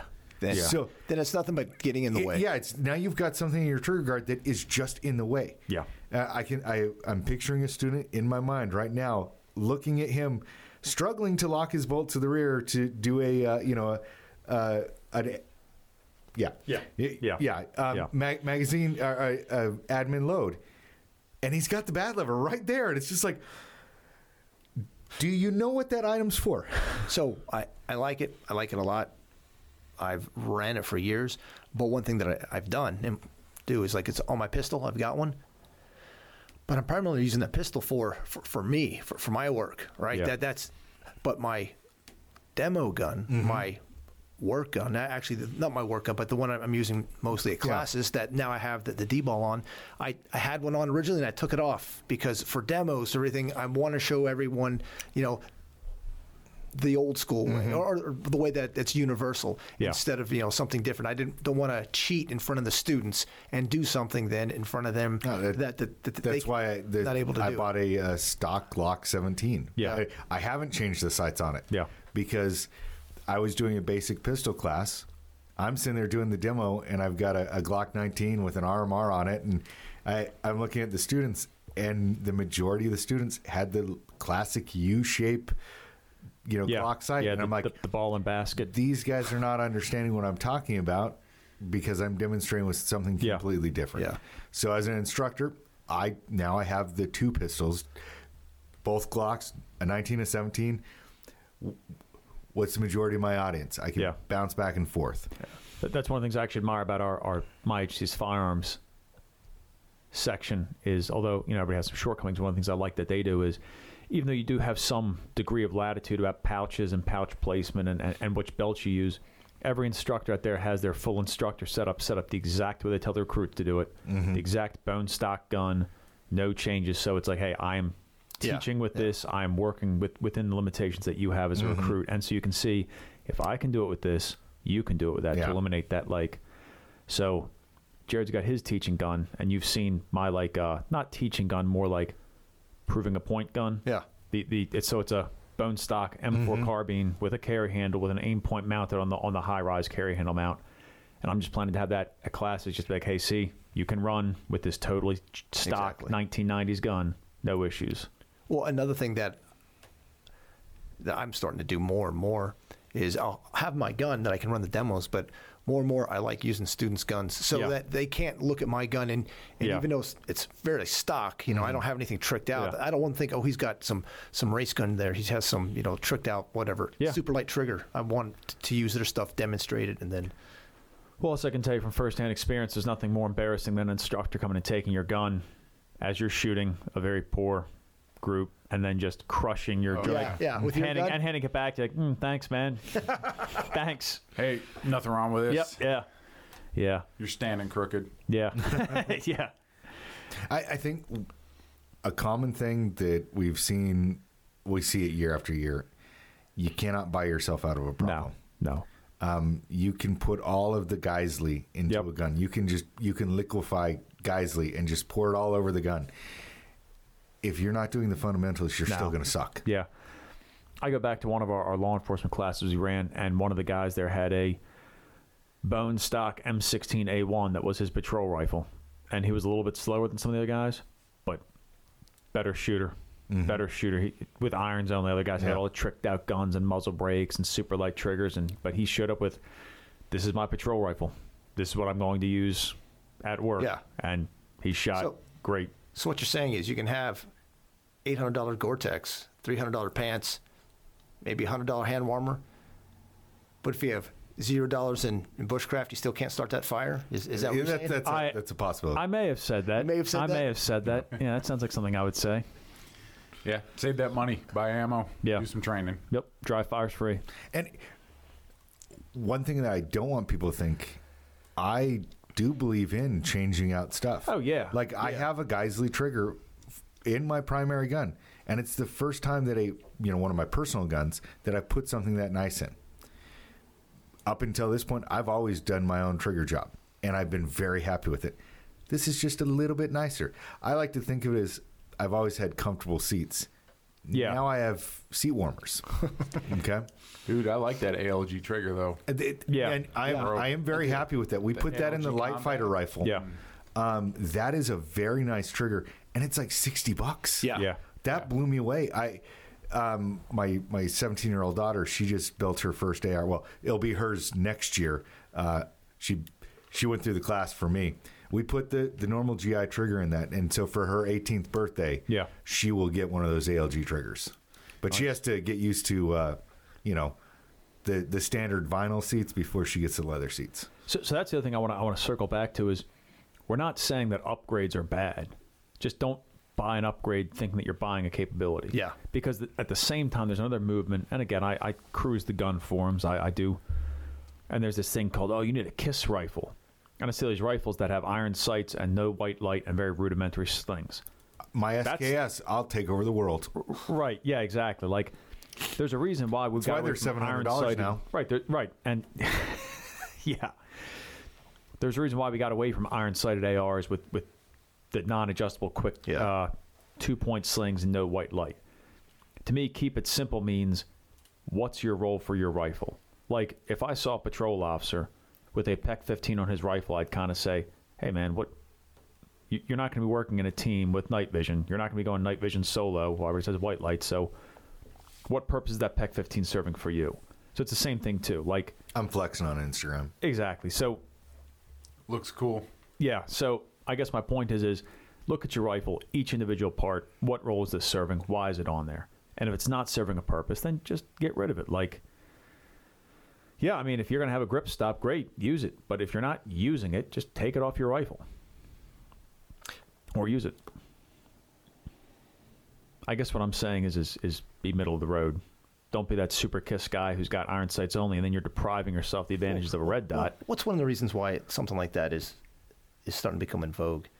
It's because people are, they're running out of things to write about. So Yeah, they, true, So they're they're trying to true. create content. Yeah. And then people buy into it thinking that's the latest and greatest. Yeah. It's I mean we've mentioned it multiple times before the whole thing with with raised why do you have yours so you Yeah. because you weren't a pro mask Right, yeah. and then our our old mentor you know that's why he chose to keep his carry handle on and his EOTech on top of his carry handle because he's running in a pro mask Yeah. he's running with night vision and that was what 15 no shoot i'm getting old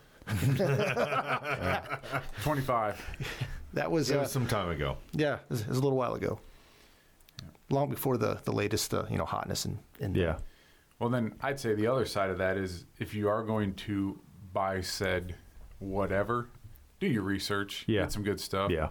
It's like that one one class we ran. He had a uh, a folding, kind of like a law tactical folder, but it wasn't a law. Yeah. It was Had it was built into the whole lower right. It was it was part Well, of the It, it was an add-on kit, but you had it came with its own proprietary bolt carrier, which was shorter. Yeah. Anytime, anytime you start getting into that, Yeah. eh, I don't think Th- so. That's that's uh, we've talked about. it. I, I don't like anything proprietary or anything. He was just having- because. Yeah, he had light strikes Yeah, all day, yeah, and uh, I'm pretty sure he either had a short firing pin or it was just Mm, yeah. issues with said bolt carrier. yeah, But uh, he paid the same amount of money that you could have picked up a law folder for. yeah, So just do your research yeah. if you are going to buy whatever it is. And, Yeah, there's more and more uh, knockoffs oh yeah, Uh, of, of the little yeah. folder coming out. the raw folder. yeah, and the raw. the raw folder. Yeah, I got this on Wish. yeah, yeah. You, you know, uh, that is when some of the light strikes, uh, because of yeah, yeah. I was just ammo, gonna say the that. ammo Yeah. crunch. We've seen more and peop- more and more people using reloads. I'll shoot reloaded ammo that Chris loads for me, and I know he's extremely meticulous about that. And Particular, particular, yeah, he- particular. Very he, particular. he's very much a nerd, and I'm always happy with everything he, he loads for me. And usually it's a, a specific load for a specific rifle for a specific task. But we'll have some people that are shooting some stuff that's kind of questionable. Well, even still, you some of those you said you had some light strikes on that night. That was yeah, that nine mil, and that was out of what two thousand rounds. I had two. That's pretty good. Yeah. yeah, I'm I'm happy with that. could be bad primer. It- it- Who yeah, knows? exactly. I, two and two thousand. That's that's pretty good odds. Um, but we'll, we're seeing students have light strikes, you know, or yeah, that that primer's definitely been hit. Yeah, Um, and we're lucky we didn't have a squib because there was no powder in that round. that's no good. I, I was actually gonna assume maybe it was some with this craze towards lighter triggers. If guys had like too light a hammer springs. I saw. I've seen yeah, I with uh, Glock. Someone put some oh yeah, yeah. the, the ghost trigger Yeah. setups in them. D- Yeah, I, I, I got to tell you, I would not change anything internals on a Glock. Maybe at most the barrel, but I, I wouldn't. No, so this one particular class, uh, we were seeing a consistent failure with one one of the students. Yeah. and you know, I'm automatically thinking that it's a a gun problem. Yeah, that's- I'm, that's I'm what I thinking go to gun, as I'm well. thinking gun. Yeah. So I'm I'm looking at looking at the system. I'm watching him shoot. Uh, you know, the rounds that are e- you know firing and ejecting, they're landing in a good pattern. Right, You know, yeah. it's cycling well. I'm looking at the other casings, and uh, I I realized, you know what? It's the the reloads. They, they're they're Yeah. underpowdered, um, or there's no powder. We broke one one open that Mm. didn't fire, and there was no powder in it. I mean, that's dangerous. Yeah. you've got to be very careful. I mean, you cannot buy reloads from my brother-in-law's uncle's cousin Billy. Who loaded him in his dimly lit basement? Yeah, while he was I hitting mean, the sauce, and it's hot like, enough to kill a yeah, bear. It's I- I- the man that does reloads for me is Chris, and again, we've talked about, hey, this is my barrel length, this is the twist, this is what I want it to do, and then he comes back with a bunch of nerd information about ballistics, and he's really happy because he loves that stuff, and I'm just making him happy. Chris doesn't care. He's just like, I'm gonna go shoot this. Uh-huh. and and it's gonna do what I want to do. Cool, and it does, and it performs for me. But I'm not buying m- mass bulk reloaded ammunition Yeah. off the internet. And I know I got it. We're all on, you know, we all want to get out and shoot, and we're trying to find that ammo. But guys, be careful. I, I, I- again, um, I'm still a big dry fire proponent just because you can do it even without, you know, you don't have to go to the range. You don't have to throw on an ear pro. You can just throw on, uh, you know, in your PT gear, just throw on your gun belt and uh, grab a shot timer and work off that. But I would rather buy less good ammo and make up the difference in dry fire than buy some garbage, you know, Yeah. stuff that, that, that has, you know, like it's like lightning. It that doesn't hit the same place twice. Like it squib loads. It's I saw some uh, f- some someone online was selling some uh, steel cased yeah. two two three at a very good price. Yeah. very good. And I so good. I, I was tempted. I almost uh, pulled the Yeah. trigger, but but I held back. Yeah, I actually saw at one of the, the frozen shoots, I think, guy had a pre ban FAL, actually factory FN FAL, and he almost blew it up with, with squib loads from just junky 308 No. stuff.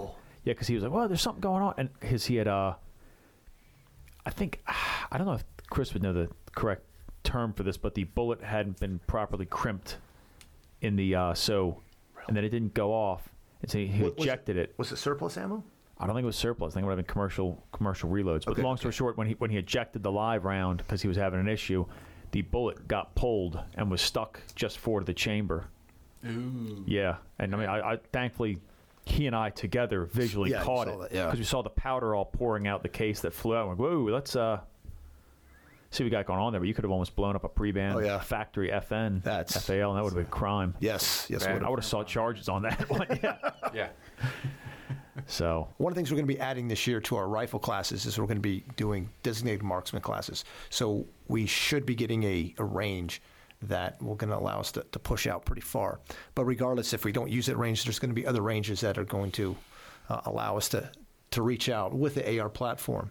So some of the things that I know uh, people are interested in, people have asked us questions, is talking about barrel length. Now, most of the shooting that we do, it's really, uh, as the class is organized now, it's 300 meters and less. That, that's what we're working. Those enclosed Yeah. CQB ranges. Yep. So, you know, having a, a 10 and a half inch barrel, it's not really going to make that much difference when you're talking No. about that. But now that we're Yeah. talking further out, what's the differences that a, you know, a 10 inch barrel, 14 and a half inch, 16 inch, 18 inch, what is that, those differences that are they going to make? So you're you're gonna look at about you're gonna lose about 100 feet per second per inch of barrel that you cut off. So that's going to translate into more f- environmental effects on your bullets. So that's going to be uh, wind, um, and the uh, just the ability for that to carry that velocity. So it's going to bleed off a lot faster. So your ten and a half. I mean,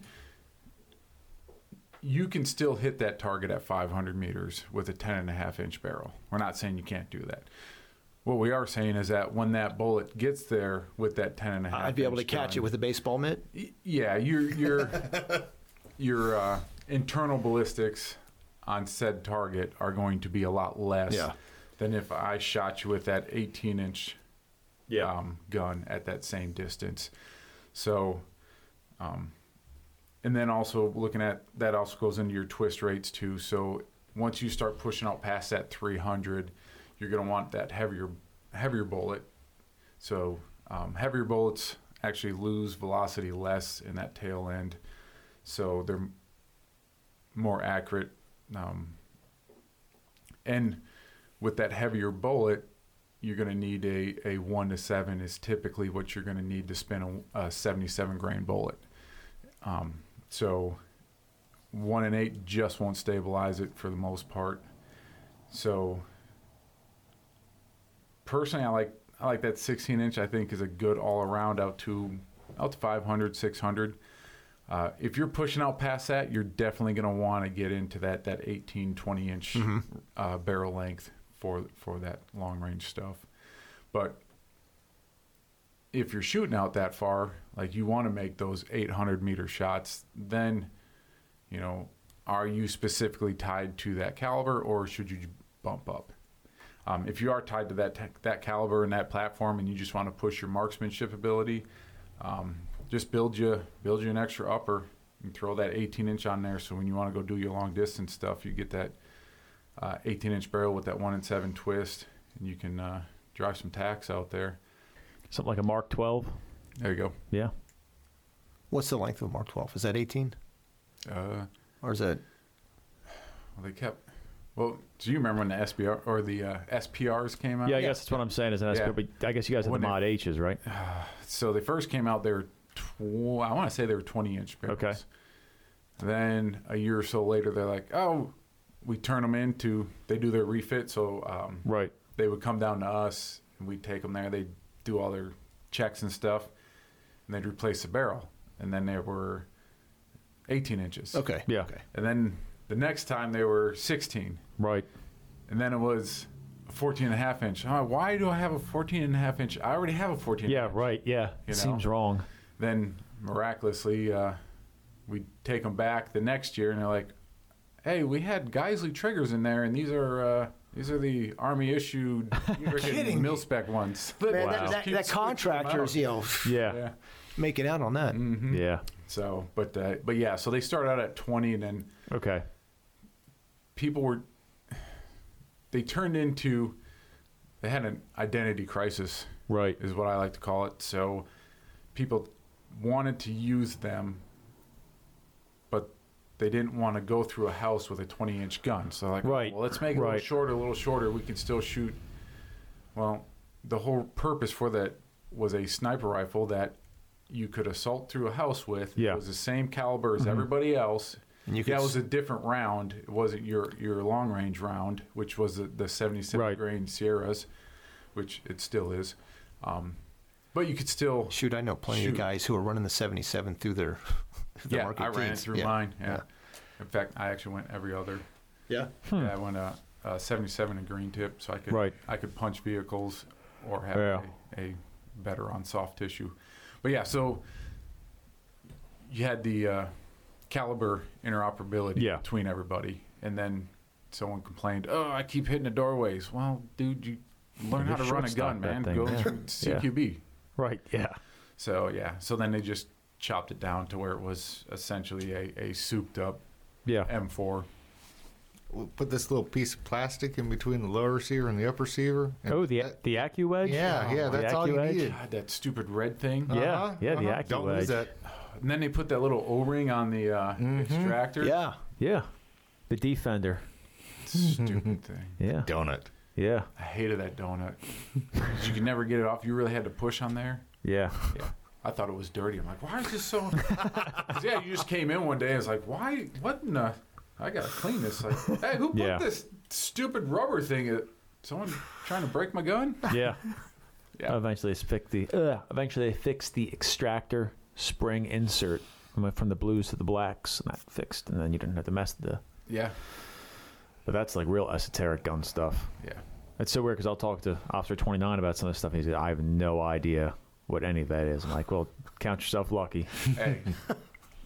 If you don't have M4 feed ramps in your gun, you will get killed. That was an option on a video game to Yeah. pick your extractor. He'd Wha- know about whoa, whoa, whoa. it. Call of Duty, That's right. slacking. Yeah. I wanna Yeah, go- nobody knows what an AR-15 bolt carriers anymore. The half moons. Oh, good night. I yeah, hated those things. I know. Yeah.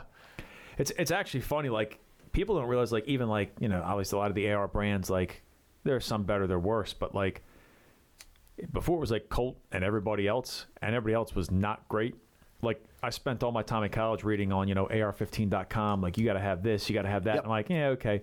My first rifle course ever was when I was in my unit. I had to go to special weapons school, and I had, you know, my HKG 36. And, like, I s- swear to God, every single AR in that class went down. Like, people had piston systems that were self disassembling on the firing line, like shooting down range. One guy's fancy piston gun, not an HK, but fancy piston gun actually blew up. I don't know how. It had like out of battery detonation. Like Wow. p- optics are dying left and right. So like the only people who didn't have any issues at all was me with an HK G36 with Magpul G36 mags and an aim point and two other guys who had Colt commandos and aim points. And I was like, I'm never using anything but Colt or HK or an aim point. Like, my God, they were all right. You will get killed.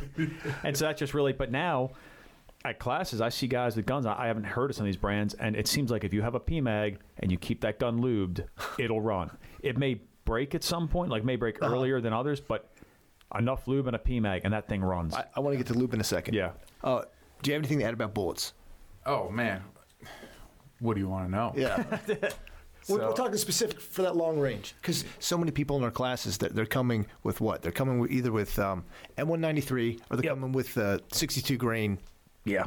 Yeah. So So what? 55 grain full metal jacket that is plinking ammo that is what you sit on the range and punch holes in targets with that is not lr stuff it is not So f- coming to one of our designated marksman classes that you're going to be teaching, what would you prefer people to have? okay you're definitely going to want to get something in the 70 grain range um, if you can't afford that the 62 grain stuff will work Green tip, SS109, green tip or the- MA55. Yep. Or the the Hornady makes the 62 grain Yeah. no, no uh, steel in it. Okay. So that'll work. That'll get you there. Um, not super ideal, but it'll work. Uh, when you start reaching out a little bit past, I would say that's good for three to 400 meters.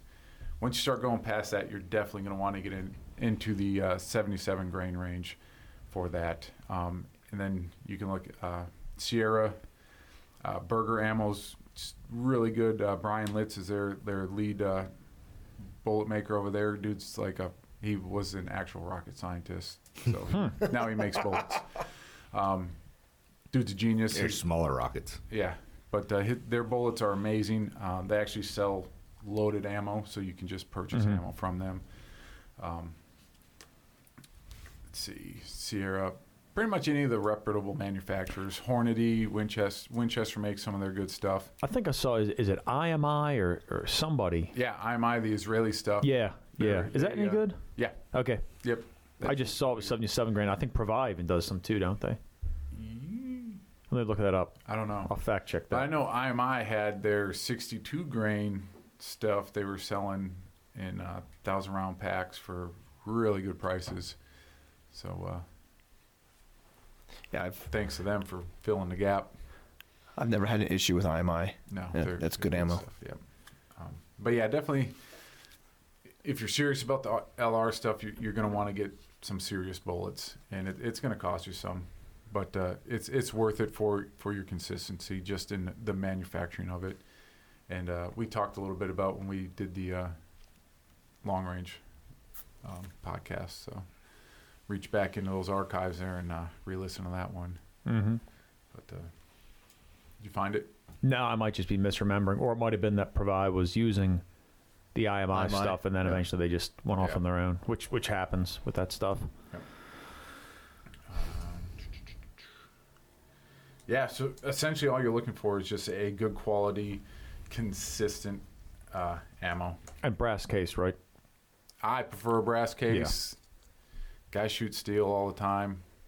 Whatever. If it's if it's consistent, if it's a well manufactured, typically though, when you start talking steel case, they make it steel at a a a budget price. Yeah. So, which is why they do steel because it costs less than brass. So typically you're not getting that higher end.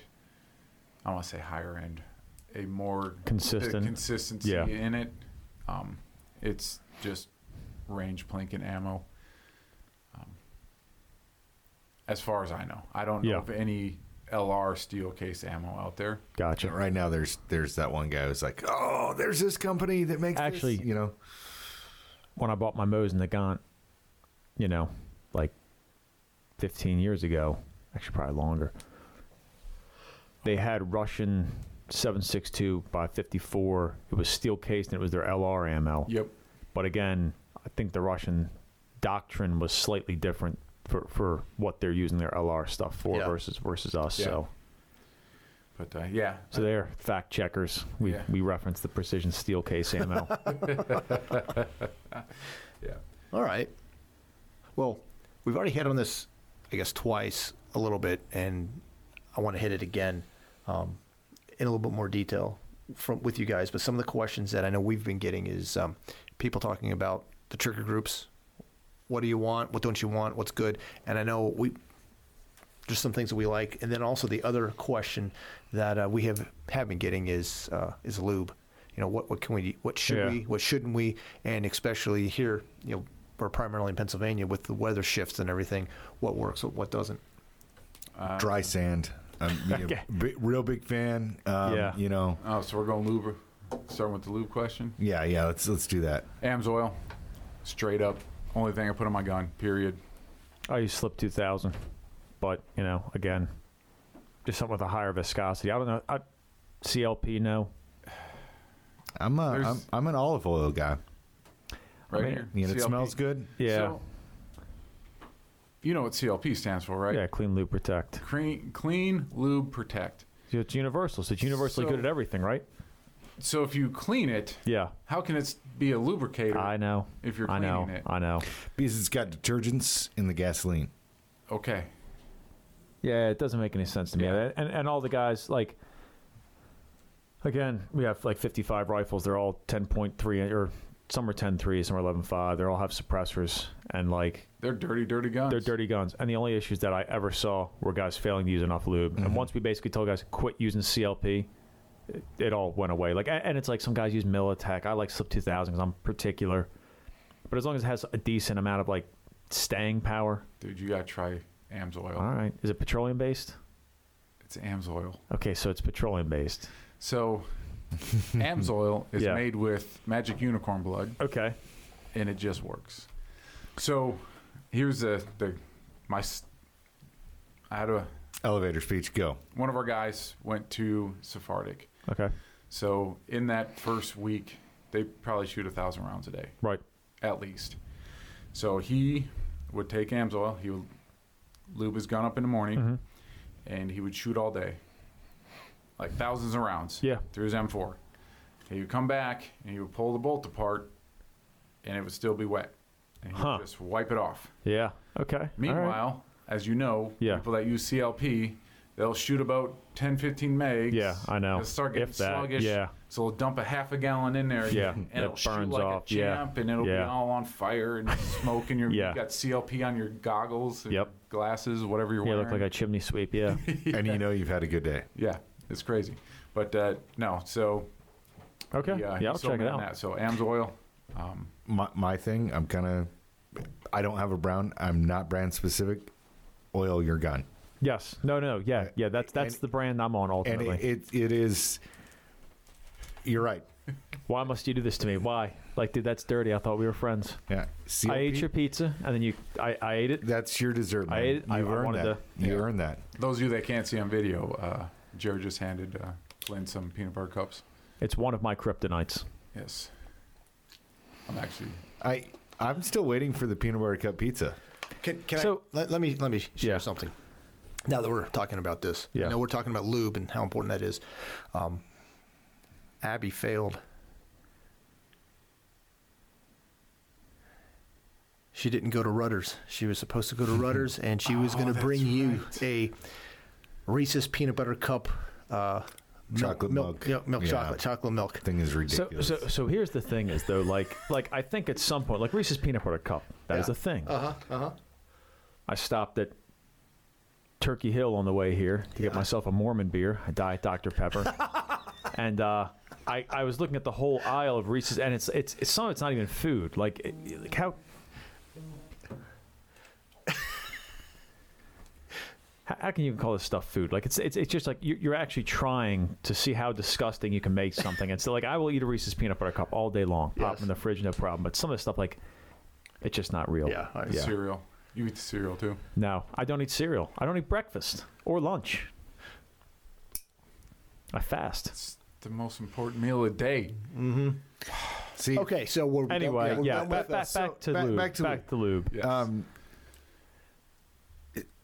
in a wet environment, Yeah, you you've got to put it on. yeah, I, you- I see this time and time again at classes where people are having issues and malfunctions with their guns, and you'll say your gun's dry, and they'll look at you like you're stupid. No, it's raining. No, man, that's not what Yeah, I'm talking yeah. about. Okay, um, put some oil on it. yeah. Um, it's a mechanical device. It's metal rubbing on metal. It's designed to have lubrication. I love the people like, oh no, AK, AK, no, no need oil. Oh, yeah. Oh, AK need oil. All right, Yeah. you know. Also, I um, think that you know the the doctrinal role of the AK. They didn't expect the guy to live long enough To have to, to- have to, to- yeah, relubricate yeah. his gun. that's it. Well, That's no, one. l- look at a class. So in a typical class that we run, you're going to be shooting, let's say 350 at the most, about 500 rounds a, a day. Um, again, depending on the class. So you're really pushing your weapon to, to Yeah. do what it's designed to do. Yeah. Most people, even you know, regular students come to our classes, if they're not at our class or at another good reputable place, they're shooting what 35 rounds, 45 rounds, you know, and, and that's that's a time for them at the range. So they're not used to actually working those guns the way they're designed. Mm-hmm. So then they are running dry. And you need to be doing, you know, I don't care what the system is, you need Yeah. to, to put that oil do. on there. You need to run it wet. Uh, talking higher round count or proper round count. Yeah. It's not even higher round count. Uh, guys coming with suppressors. We, Yeah, that we have, burns that we stuff have off seen fast. it. We have seen it a lot this year. Um, people getting burned with suppressors. People having oh, it's it's rated to to do ninety rounds. Ninety rounds in what time limit? Yeah. you know, um, and cooking off their suppressor cover, and then not understanding how much more. It, I mean, just it's it's burning through your clothing. it- It's burning through that that uh, Cordura uh, suppressor cover. All of that heat, all of that gas coming back in there, it's m- that it's dissolving that oil. You really have to lubricate with the Yep. suppressor. You have to be aware of what's going on with that weapon system. Yeah. I would say 90% of any of the issues on a range that we encounter is because of a dry gun for the most part. Yeah. yeah, In totally fact- agree. People have issues like, hey, just put some oil on it. They're like, well, I think it's the just put some oil on it, go Yeah. try it again. And then most of the time it's good. and we were we were making fun of CLP. Uh, CLP is not a product; it's a process. Yeah, All right. Yeah. So when you're done shooting, you clean your gun, you lubricate your gun, and you Yeah. protect your gun. You don't walk around with your gun, you know, standing barrel up in the rain, No. and never uh, thinking to even try and uh, you know clear the chamber to see that it's rusted. Um, you go ahead and you protect that thing. You're not using it; it goes in some sort of bag or Yeah. some sort of case or something that is going to protect it from the elements. If you're putting them in your safes, make sure that you have a dehuman- dehumidifier in there. Especially in this environment. Yes, I mean, I came back from a deployment and not a guy on my team, a sister team, um, his humidifier had failed in his safe. His Yeah. wife didn't open up the gun safe Yeah. the entire time he was deployed, nine months. It's Tennessee. His safe was in his garage oh god, he had Worse. very very nice expensive collection of Not anymore. y- what we did some a lot of experimentation trying to uh, recover Save 'em. some of Yeah, those God. um, one of the things we found was uh, soaking a gun in 50-50 mix of uh, 1030 uh, really heavy dense motor oil and clp Yeah. uh, because it does have the detergents in there because we are trying to get rid of that that rust yeah, uh, we were actually able to s- save a couple of his barrels, the internals. yeah, Um, and surface stuff, that's surface stuff, but Yeah. we were concerned about the inside. But you, you, you have to do the process. Um, if you come out to a class, you shoot, and the next time you look at that gun is the next time you come out to the class, really evaluate what you're doing with that tool. yeah, Yeah. Same with like your piston guns. You're gonna store them. You gotta you gotta put some oil on that piston. Oh yeah, yeah. But then before you shoot that, you better wipe that oil off, or it's Yeah. gonna, it's gonna cause a mess. All right. Trigger Tri- groups. trigger Uh, groups, yeah. yeah, Cassette trigger bad. bad. Yeah, Hate don't 'em. do a cassette trigger. um, If Or you, unless it's competition yeah, stuff. you're sure, running go- a race go gun nuts, for a yeah. competition, yeah. You drop all the cassette triggers in there Uh, you Well, want. I, again, I, I go back to your analogy of the the uh, drag car, right? Yeah. If you've got a, a a car that's set up for the drag strip, of course, you've got three transmissions in Yeah. the, the trailer, and it's it's four bolts, and you can change it out really quick on the fly, and it's back on on the track, and it's doing its So, thing. so I've actually got an opposite conclusion Okay, because I shoot competition, and I shoot competition with like my actual guns, and you're doing it as a form of training. right because that's my thing is Yeah. get good with what you're going to carry, and then in the real game, the one that matters, like you can be the best drag race driver in the world, and if you've never driven your Toyota Tercel, you know trying to Yeah. drive the wheels off, you, you're not going to know how to drive in traffic. So compete with, a, I think a practical gun is good to Yes. compete with. That, Yes. That's just my opinion. Yeah, I, I, I'm not or, saying or set up Yeah. your comp and What- keep the two separate. But what I what I'm saying is yeah, there is a world for those oh specialized sure, yeah, pieces. Uh, yeah, yeah. yeah. in a daily driver, you No. know, an ALG trigger, uh, some of the different Geisley triggers, yes. Do you need to have what a you know special mission unit is using in their gun? Are you having the same round count and are you firing as fast as they are? it, it also depends because like I'm sure you guys have seen it. What is correct for like uh like when you were in the 82nd, knowing not not the wide variety of hats, but like the more general purpose stuff you were Uh-huh. doing. Do you think like a, a 10 and a half inch 416 would be right for the mission? No, no right. not at all. So, like the same thing too. We talk about EOTech versus Aimpoint. EOTech is an awesome optic. You might have to put in a little more work keeping up your battery change. That's why for patrol officers, I say, hey, just Aimpoint because it's going to have an eight-year battery life, and you've got so much other stuff to worry about. If Yeah. all you're doing is hits and you got the time, EOTech is a great optic. So, Yeah, same thing I, with thi- triggers. I think when it comes to trigger groups, yeah, Uh, yeah, once you have the fundamentals, once you understand trigger reset, yeah, absolutely, play around with it. Uh, a great way to start off is do like our um, our lower build class where we take you through and you build a lower. You get to see how the AR trigger works. We talk about doing a trigger job, polishing Yeah. the different friction Yeah. points. That's a good place to start.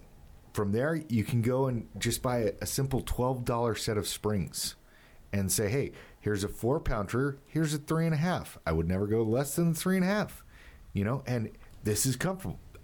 Oh, this is a little overkill. I really don't notice the difference. Whatever. Learn it.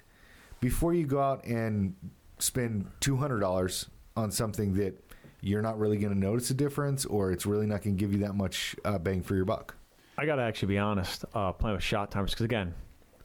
I like the proper use of shot timers. Yeah. Just raw speed is not teaching you anything, but saying, okay, here was where I am, here's where I'm not. We recently had a discussion at work about had some newer guys arguing that they could get their rifle up faster than their pistol for versus for transition. Okay. Like I'm all about getting the rifle back up at CQB distance. So instead of sitting there and arguing for hours, break out the shot timers. You can clearly see you're faster. So except for the one guy who's like, look how slow my draw, is," you know. no, nobody did that. But um, I'm actually slower with the guy the Geisley triggers we have in our guns than I am with a GI trigger because on the GI triggers, the I don't know if it's the trigger spring and the hammer spring, but the reset is so much more. It's like a punch. It's like bam, bam, bam, and you can really crank off the rounds. But the Geisley has more control, so I've thought about toying with the springs and putting heavier springs just With- because I want in the that. Geisley? Yeah, in the Yeah, Geisley that'd be because cool. I, I want that fast reset. But And that's I why like- there are so many different Yes, variations Geisleys, of yeah. the Geisley's, the triggers. Yeah. And you have to look at that. Yes, and you it's do. like I said, hey, this SMU is using this Yeah, trigger. sure. Okay. Yeah. That doesn't mean that's a trigger for me. Yeah. Also, you'll notice too, some of those units have the financial ability to absorb a. Well, that didn't work. Yep. And I don't as an individual or my unit. So Yeah. think. I would say go with that ALG. Yeah, that's that's a really save you good choice. 150 Yeah. bucks. Take Yeah. that 150 bucks. I and think go we- buy some ammo. Yeah. and We, go we, we all train. love that, that trigger. Yep. Yeah. Yeah. So yeah, avoid the super competition stuff. Tend towards the. uh When I say duty, I mean self defense. I'm just using my, my Yeah. language. So, yeah. Yeah, they make those cassettes so when they break, you just pull that one piece out. Yeah, and then stick a put whole new- new yeah. one in there. Yeah. Yeah. Hey, real quick, how would that work? Like, because we had one class we are teaching to the, the Air Force guys, and the ammo they were using, the commercial ammo was popping primers. How do pop primers work with uh, cassette triggers? Uh, That's one of the they probably f- w- actually work out you better. know it, it- that was one of the first things that I was ever told as 18 Bravo about cassette triggers is if you have debris Yeah. it comes out like Uh-huh. a primer Yeah. or a broken part of a primer Yeah. and it gets in that cassette trigger Yeah, there's no. It's yeah. You're- oh, you're- yeah, it's gonna- Yeah, because we you're- were just you're done. breaking the Yep. guns completely apart, just popping out fire, Yep. dumping the primer, sticking it back in, and- Yep. and, rolling it back on the line. So, okay. What's- Aren't did those- they bring their ammo or did we No, supply it? that that was um, the uh, uh, f- uh, Fiocchi? Fiocchi, yeah, um, and it, that's one of the reasons why uh, Lake City, you know, stakes in their their primers is because the chamber pressure in the M4 yeah. with 556 has a potential of blowing a primer back. Um, Also, I think they'd had some talking to them. They'd had some very dirty chambers. oh, they had because they'd been. yeah. I think it was a combination of blanks. You did, so it was a combination of things, non-stick primers with very dirty chambers, And it- causing the. and it was that was the time that all of the uh, um, Air Force memes were coming true. Yeah. I, I had the armorer come up to me like, "These guns aren't dirty," as I'm like pulling apart the gun that's orange yeah, because it yeah, had rust in it, yeah. and I'm like, and he was like telling me, "I checked them all myself this morning." I'm like. This one, you checked this one, you know. Because I asked some of the guys, like, "Hey, are these?" And the guys were like, "No, these guns are way dirty." Yeah. Like, like, like the guys. Okay, th- okay. The guys themselves themselves, knew- but- knew, yeah, yeah. because it, I think I don't even think they were their assigned weapons. They Is were that like, one of the ones we were doing at Indian Town Gap? Yes. Yeah. Okay. yeah. Okay. So they, they we, we as a group collectively pretty much realized it was a combination of dirty chambers and non-staked Gotcha. primer. If if the chambers had been clean, wouldn't, wouldn't have be been a an issue. problem. Yeah. If the primers were staked, wouldn't have been an issue. But it was a hot day. It was it was like everything came together. But it was a Stacking good learning was, uh, point. Tolerance tolerances. stacking, yeah. But it was a good point learning point for everybody. Cool. Um, All yeah. right. So triggers, yeah. Just don't, yeah. Don't try to shoot fast. Just shoot good. yeah. Bu- build up to that two hundred fifty dollar trigger. Yeah. you don't, you don't need that coming right out the gate. I, I say it all the time. I can't play guitar. You know, I, I can go into the pawn shop and I can pick up one guitar and I can bang on the strings like it's a drum because that's about, you know, my level Yeah. of understanding. Yeah. And I can't tell it, which is like the completely tre- cheap, you know, $50 Sears Roebuck guitar from 1982 versus the one that was tuned exactly for Jimi Hendrix. They're both standing there. I couldn't Yeah. tell you the difference someone who does know how to play guitar, who has put the hours and effort in, he's gonna just strum those Yeah. strings and he's gonna be like, "That's the guitar I want." I like long distance running. I used to actually be good at it. So did I. Um, Yeah. Uh, there's very fancy high end shorts that weigh like an ounce. Uh, and it was always funny to see somebody show up to uh, a race and then run. They'd run a 10 minute mile in like $200 shorts. if you're running a 10 minute mile, you know, metaphorically speaking, you're fine with the C9 from Target. Just, just go with that. Work Yeah. up to, yeah, yeah. yeah. So, Maybe treat yourself. Get Yeah. some uh, Nikes or something. yeah, right, yeah. So lube triggers. All right. The, the last thing then that that I wanted to talk about. Oh, real quick, just back to lube, one second. Yes. you can get away with CLP. You just got to use a lot of it. So it's like it's not bad. You just got to use a lot of it and stay on top of it. Yeah. So D- yeah. Chris joked about olive oil. You could in fact use olive oil to lube a gun. I've seen lots of It's stuff gonna get used. sticky.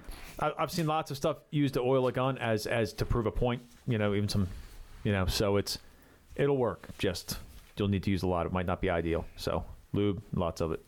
All right. The last thing then is what is the best kind of training or what is the training that one needs in order to understand their rifle?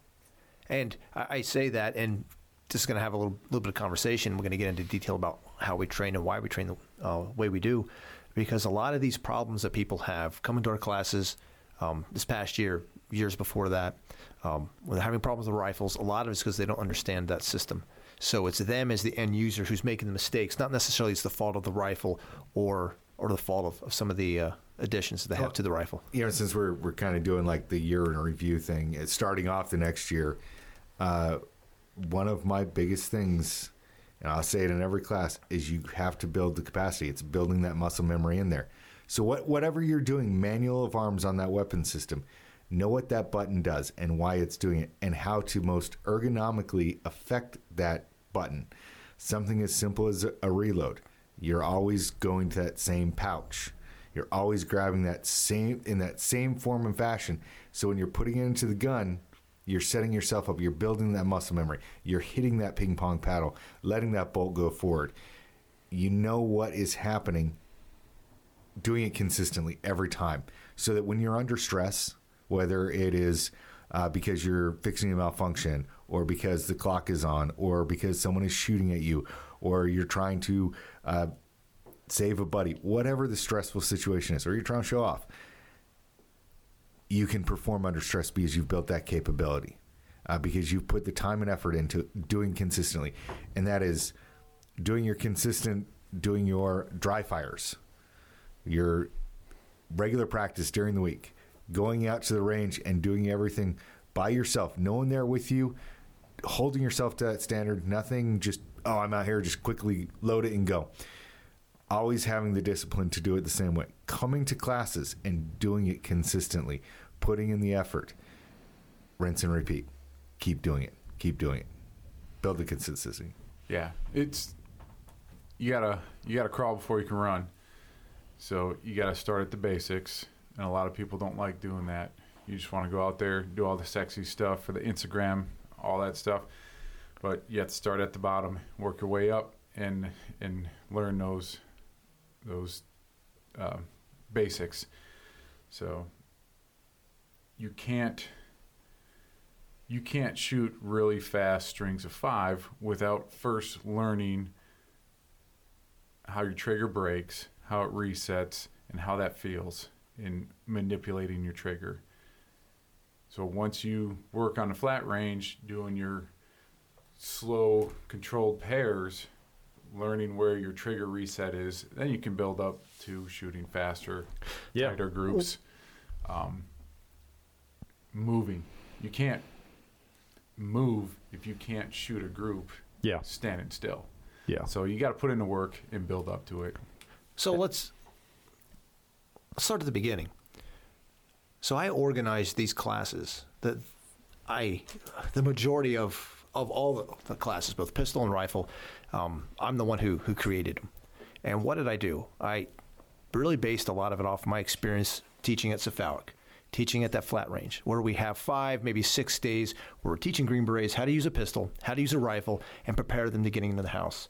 And one of the constant problems, one of the constant complaints and self critiques that we had there is we just don't have enough time. We're always trying to squeeze. How can we get another half day? How can we do this? Can, maybe can we work on Sunday and or whatever we could do to get more time on that range? We were never happy with with it. We always wanted to do more. So when I organize these classes, I specifically set them up so you have three days what we call the marksmanship series right so so they're learning from the very beginning of how to use that weapon and it's slow methodical um, first day really is learning how to put hits on paper second day you're going through the same thing but now we're we're adding a little bit more to it a little bit more stress multiple targets and stuff that third day then then we're working malfunctions and then what i basically did is i took those six days and now we've created overall it's about 15 almost 20 days. We we have right now, not counting the designated marksman stuff that we haven't dropped on the website yet, but, but that we will be. We have 20 days, um, standalone days, dedicated to the rifle alone. So the intent is so people can get time to, to get reps, to just do exactly what you guys are saying and, and take that time starting from day one and, and working your way through so you can actually know and understand that weapon. Uh, recently, there are a couple people who got on our Facebook page and were trying to ping us um, and were s- basically saying their argument was we're being ridiculous with spending a full day working malfunctions. Um, full day with you know, both hands and then single hand and then, then off and then, then your offhand with your rifle. And I can't think of a better way for that brand new shooter after they, they finally learned how to put a hit on a piece of paper where they wanted to. I wanted to go there, now I wanted to go there, and actually being able to do that. I can't think of a better way for them to understand that weapon system than to take the time and work through those malfunctions. They- So they intellectually know what they're doing upstairs, you know, in their head. You can watch a YouTube video and, and understand it as well, but then it's the actually doing it and doing it in, in weird ways, doing it with just one hand. Um, there's, there's no better way for a person to gain that experience and learn from that. The, the other thing we talk about like is uh, how doing intensive blocks of instruction then builds in that baseline. Mm-hmm. I hate malfunction clearance. I got to be honest. I- I don't really get many stoppages with my rifle. Mm-hmm. It's a quality rifle. It's well lubed. I'm using quality ammunition, quality magazines. But because I've done proper malfunction clearance training, when it does happen on the rare occasion, you clear it and move on. The best way to learn that kind of stuff is by spending an entire eight hour day on it. And it's not something you have to waste time with. It's you're doing one eight hour day. Once you spend an eight hour day and you're sick of clearing stoppages, when things are not fun anymore is when you finally finish learning about it. Yeah. Like, I know, again, everybody wants to do CQB and all this stuff and hanging charges. I've been on the range today, like doing shoot house, where I'm like, oh my god, please not another run. Like I'm tired of hitting charges and hitting. Like I'm I'm so sick of this. Like please let me just go home. That's when you are actually doing the learning. Yeah. Not that training shouldn't be fun, but when you've hit that saturation point where your brain is like hurting, Yeah. and that's the way to do malfunctions. Not ten minutes here, ten minutes there. One quick eight-hour block.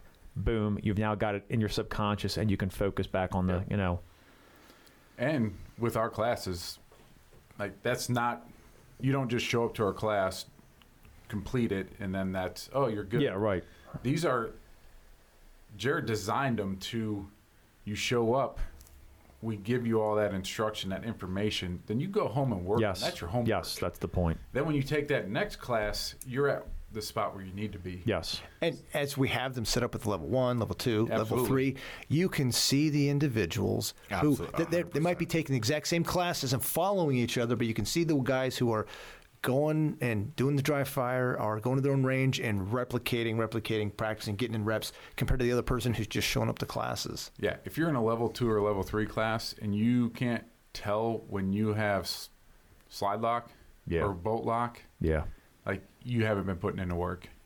So, so that's another thing too. Is I want people. So I had a, uh, someone reach out to me on social media about getting ready for cephalic. Uh-huh. And what classes can I take? And that was one of the things that I felt personally held me back as a student was that I was hesitant to seek out private sector training because I thought I wasn't ready yet. The reason you're taking training is because you're not ready, if that makes sense Yep, Like- absolutely. the only way to get ready is to take classes. Like this whole, oh, I'll work up to this. It's like, I want to be able to, before I walk in the gym, I want to be able to put up the bar in two 45 pound plates.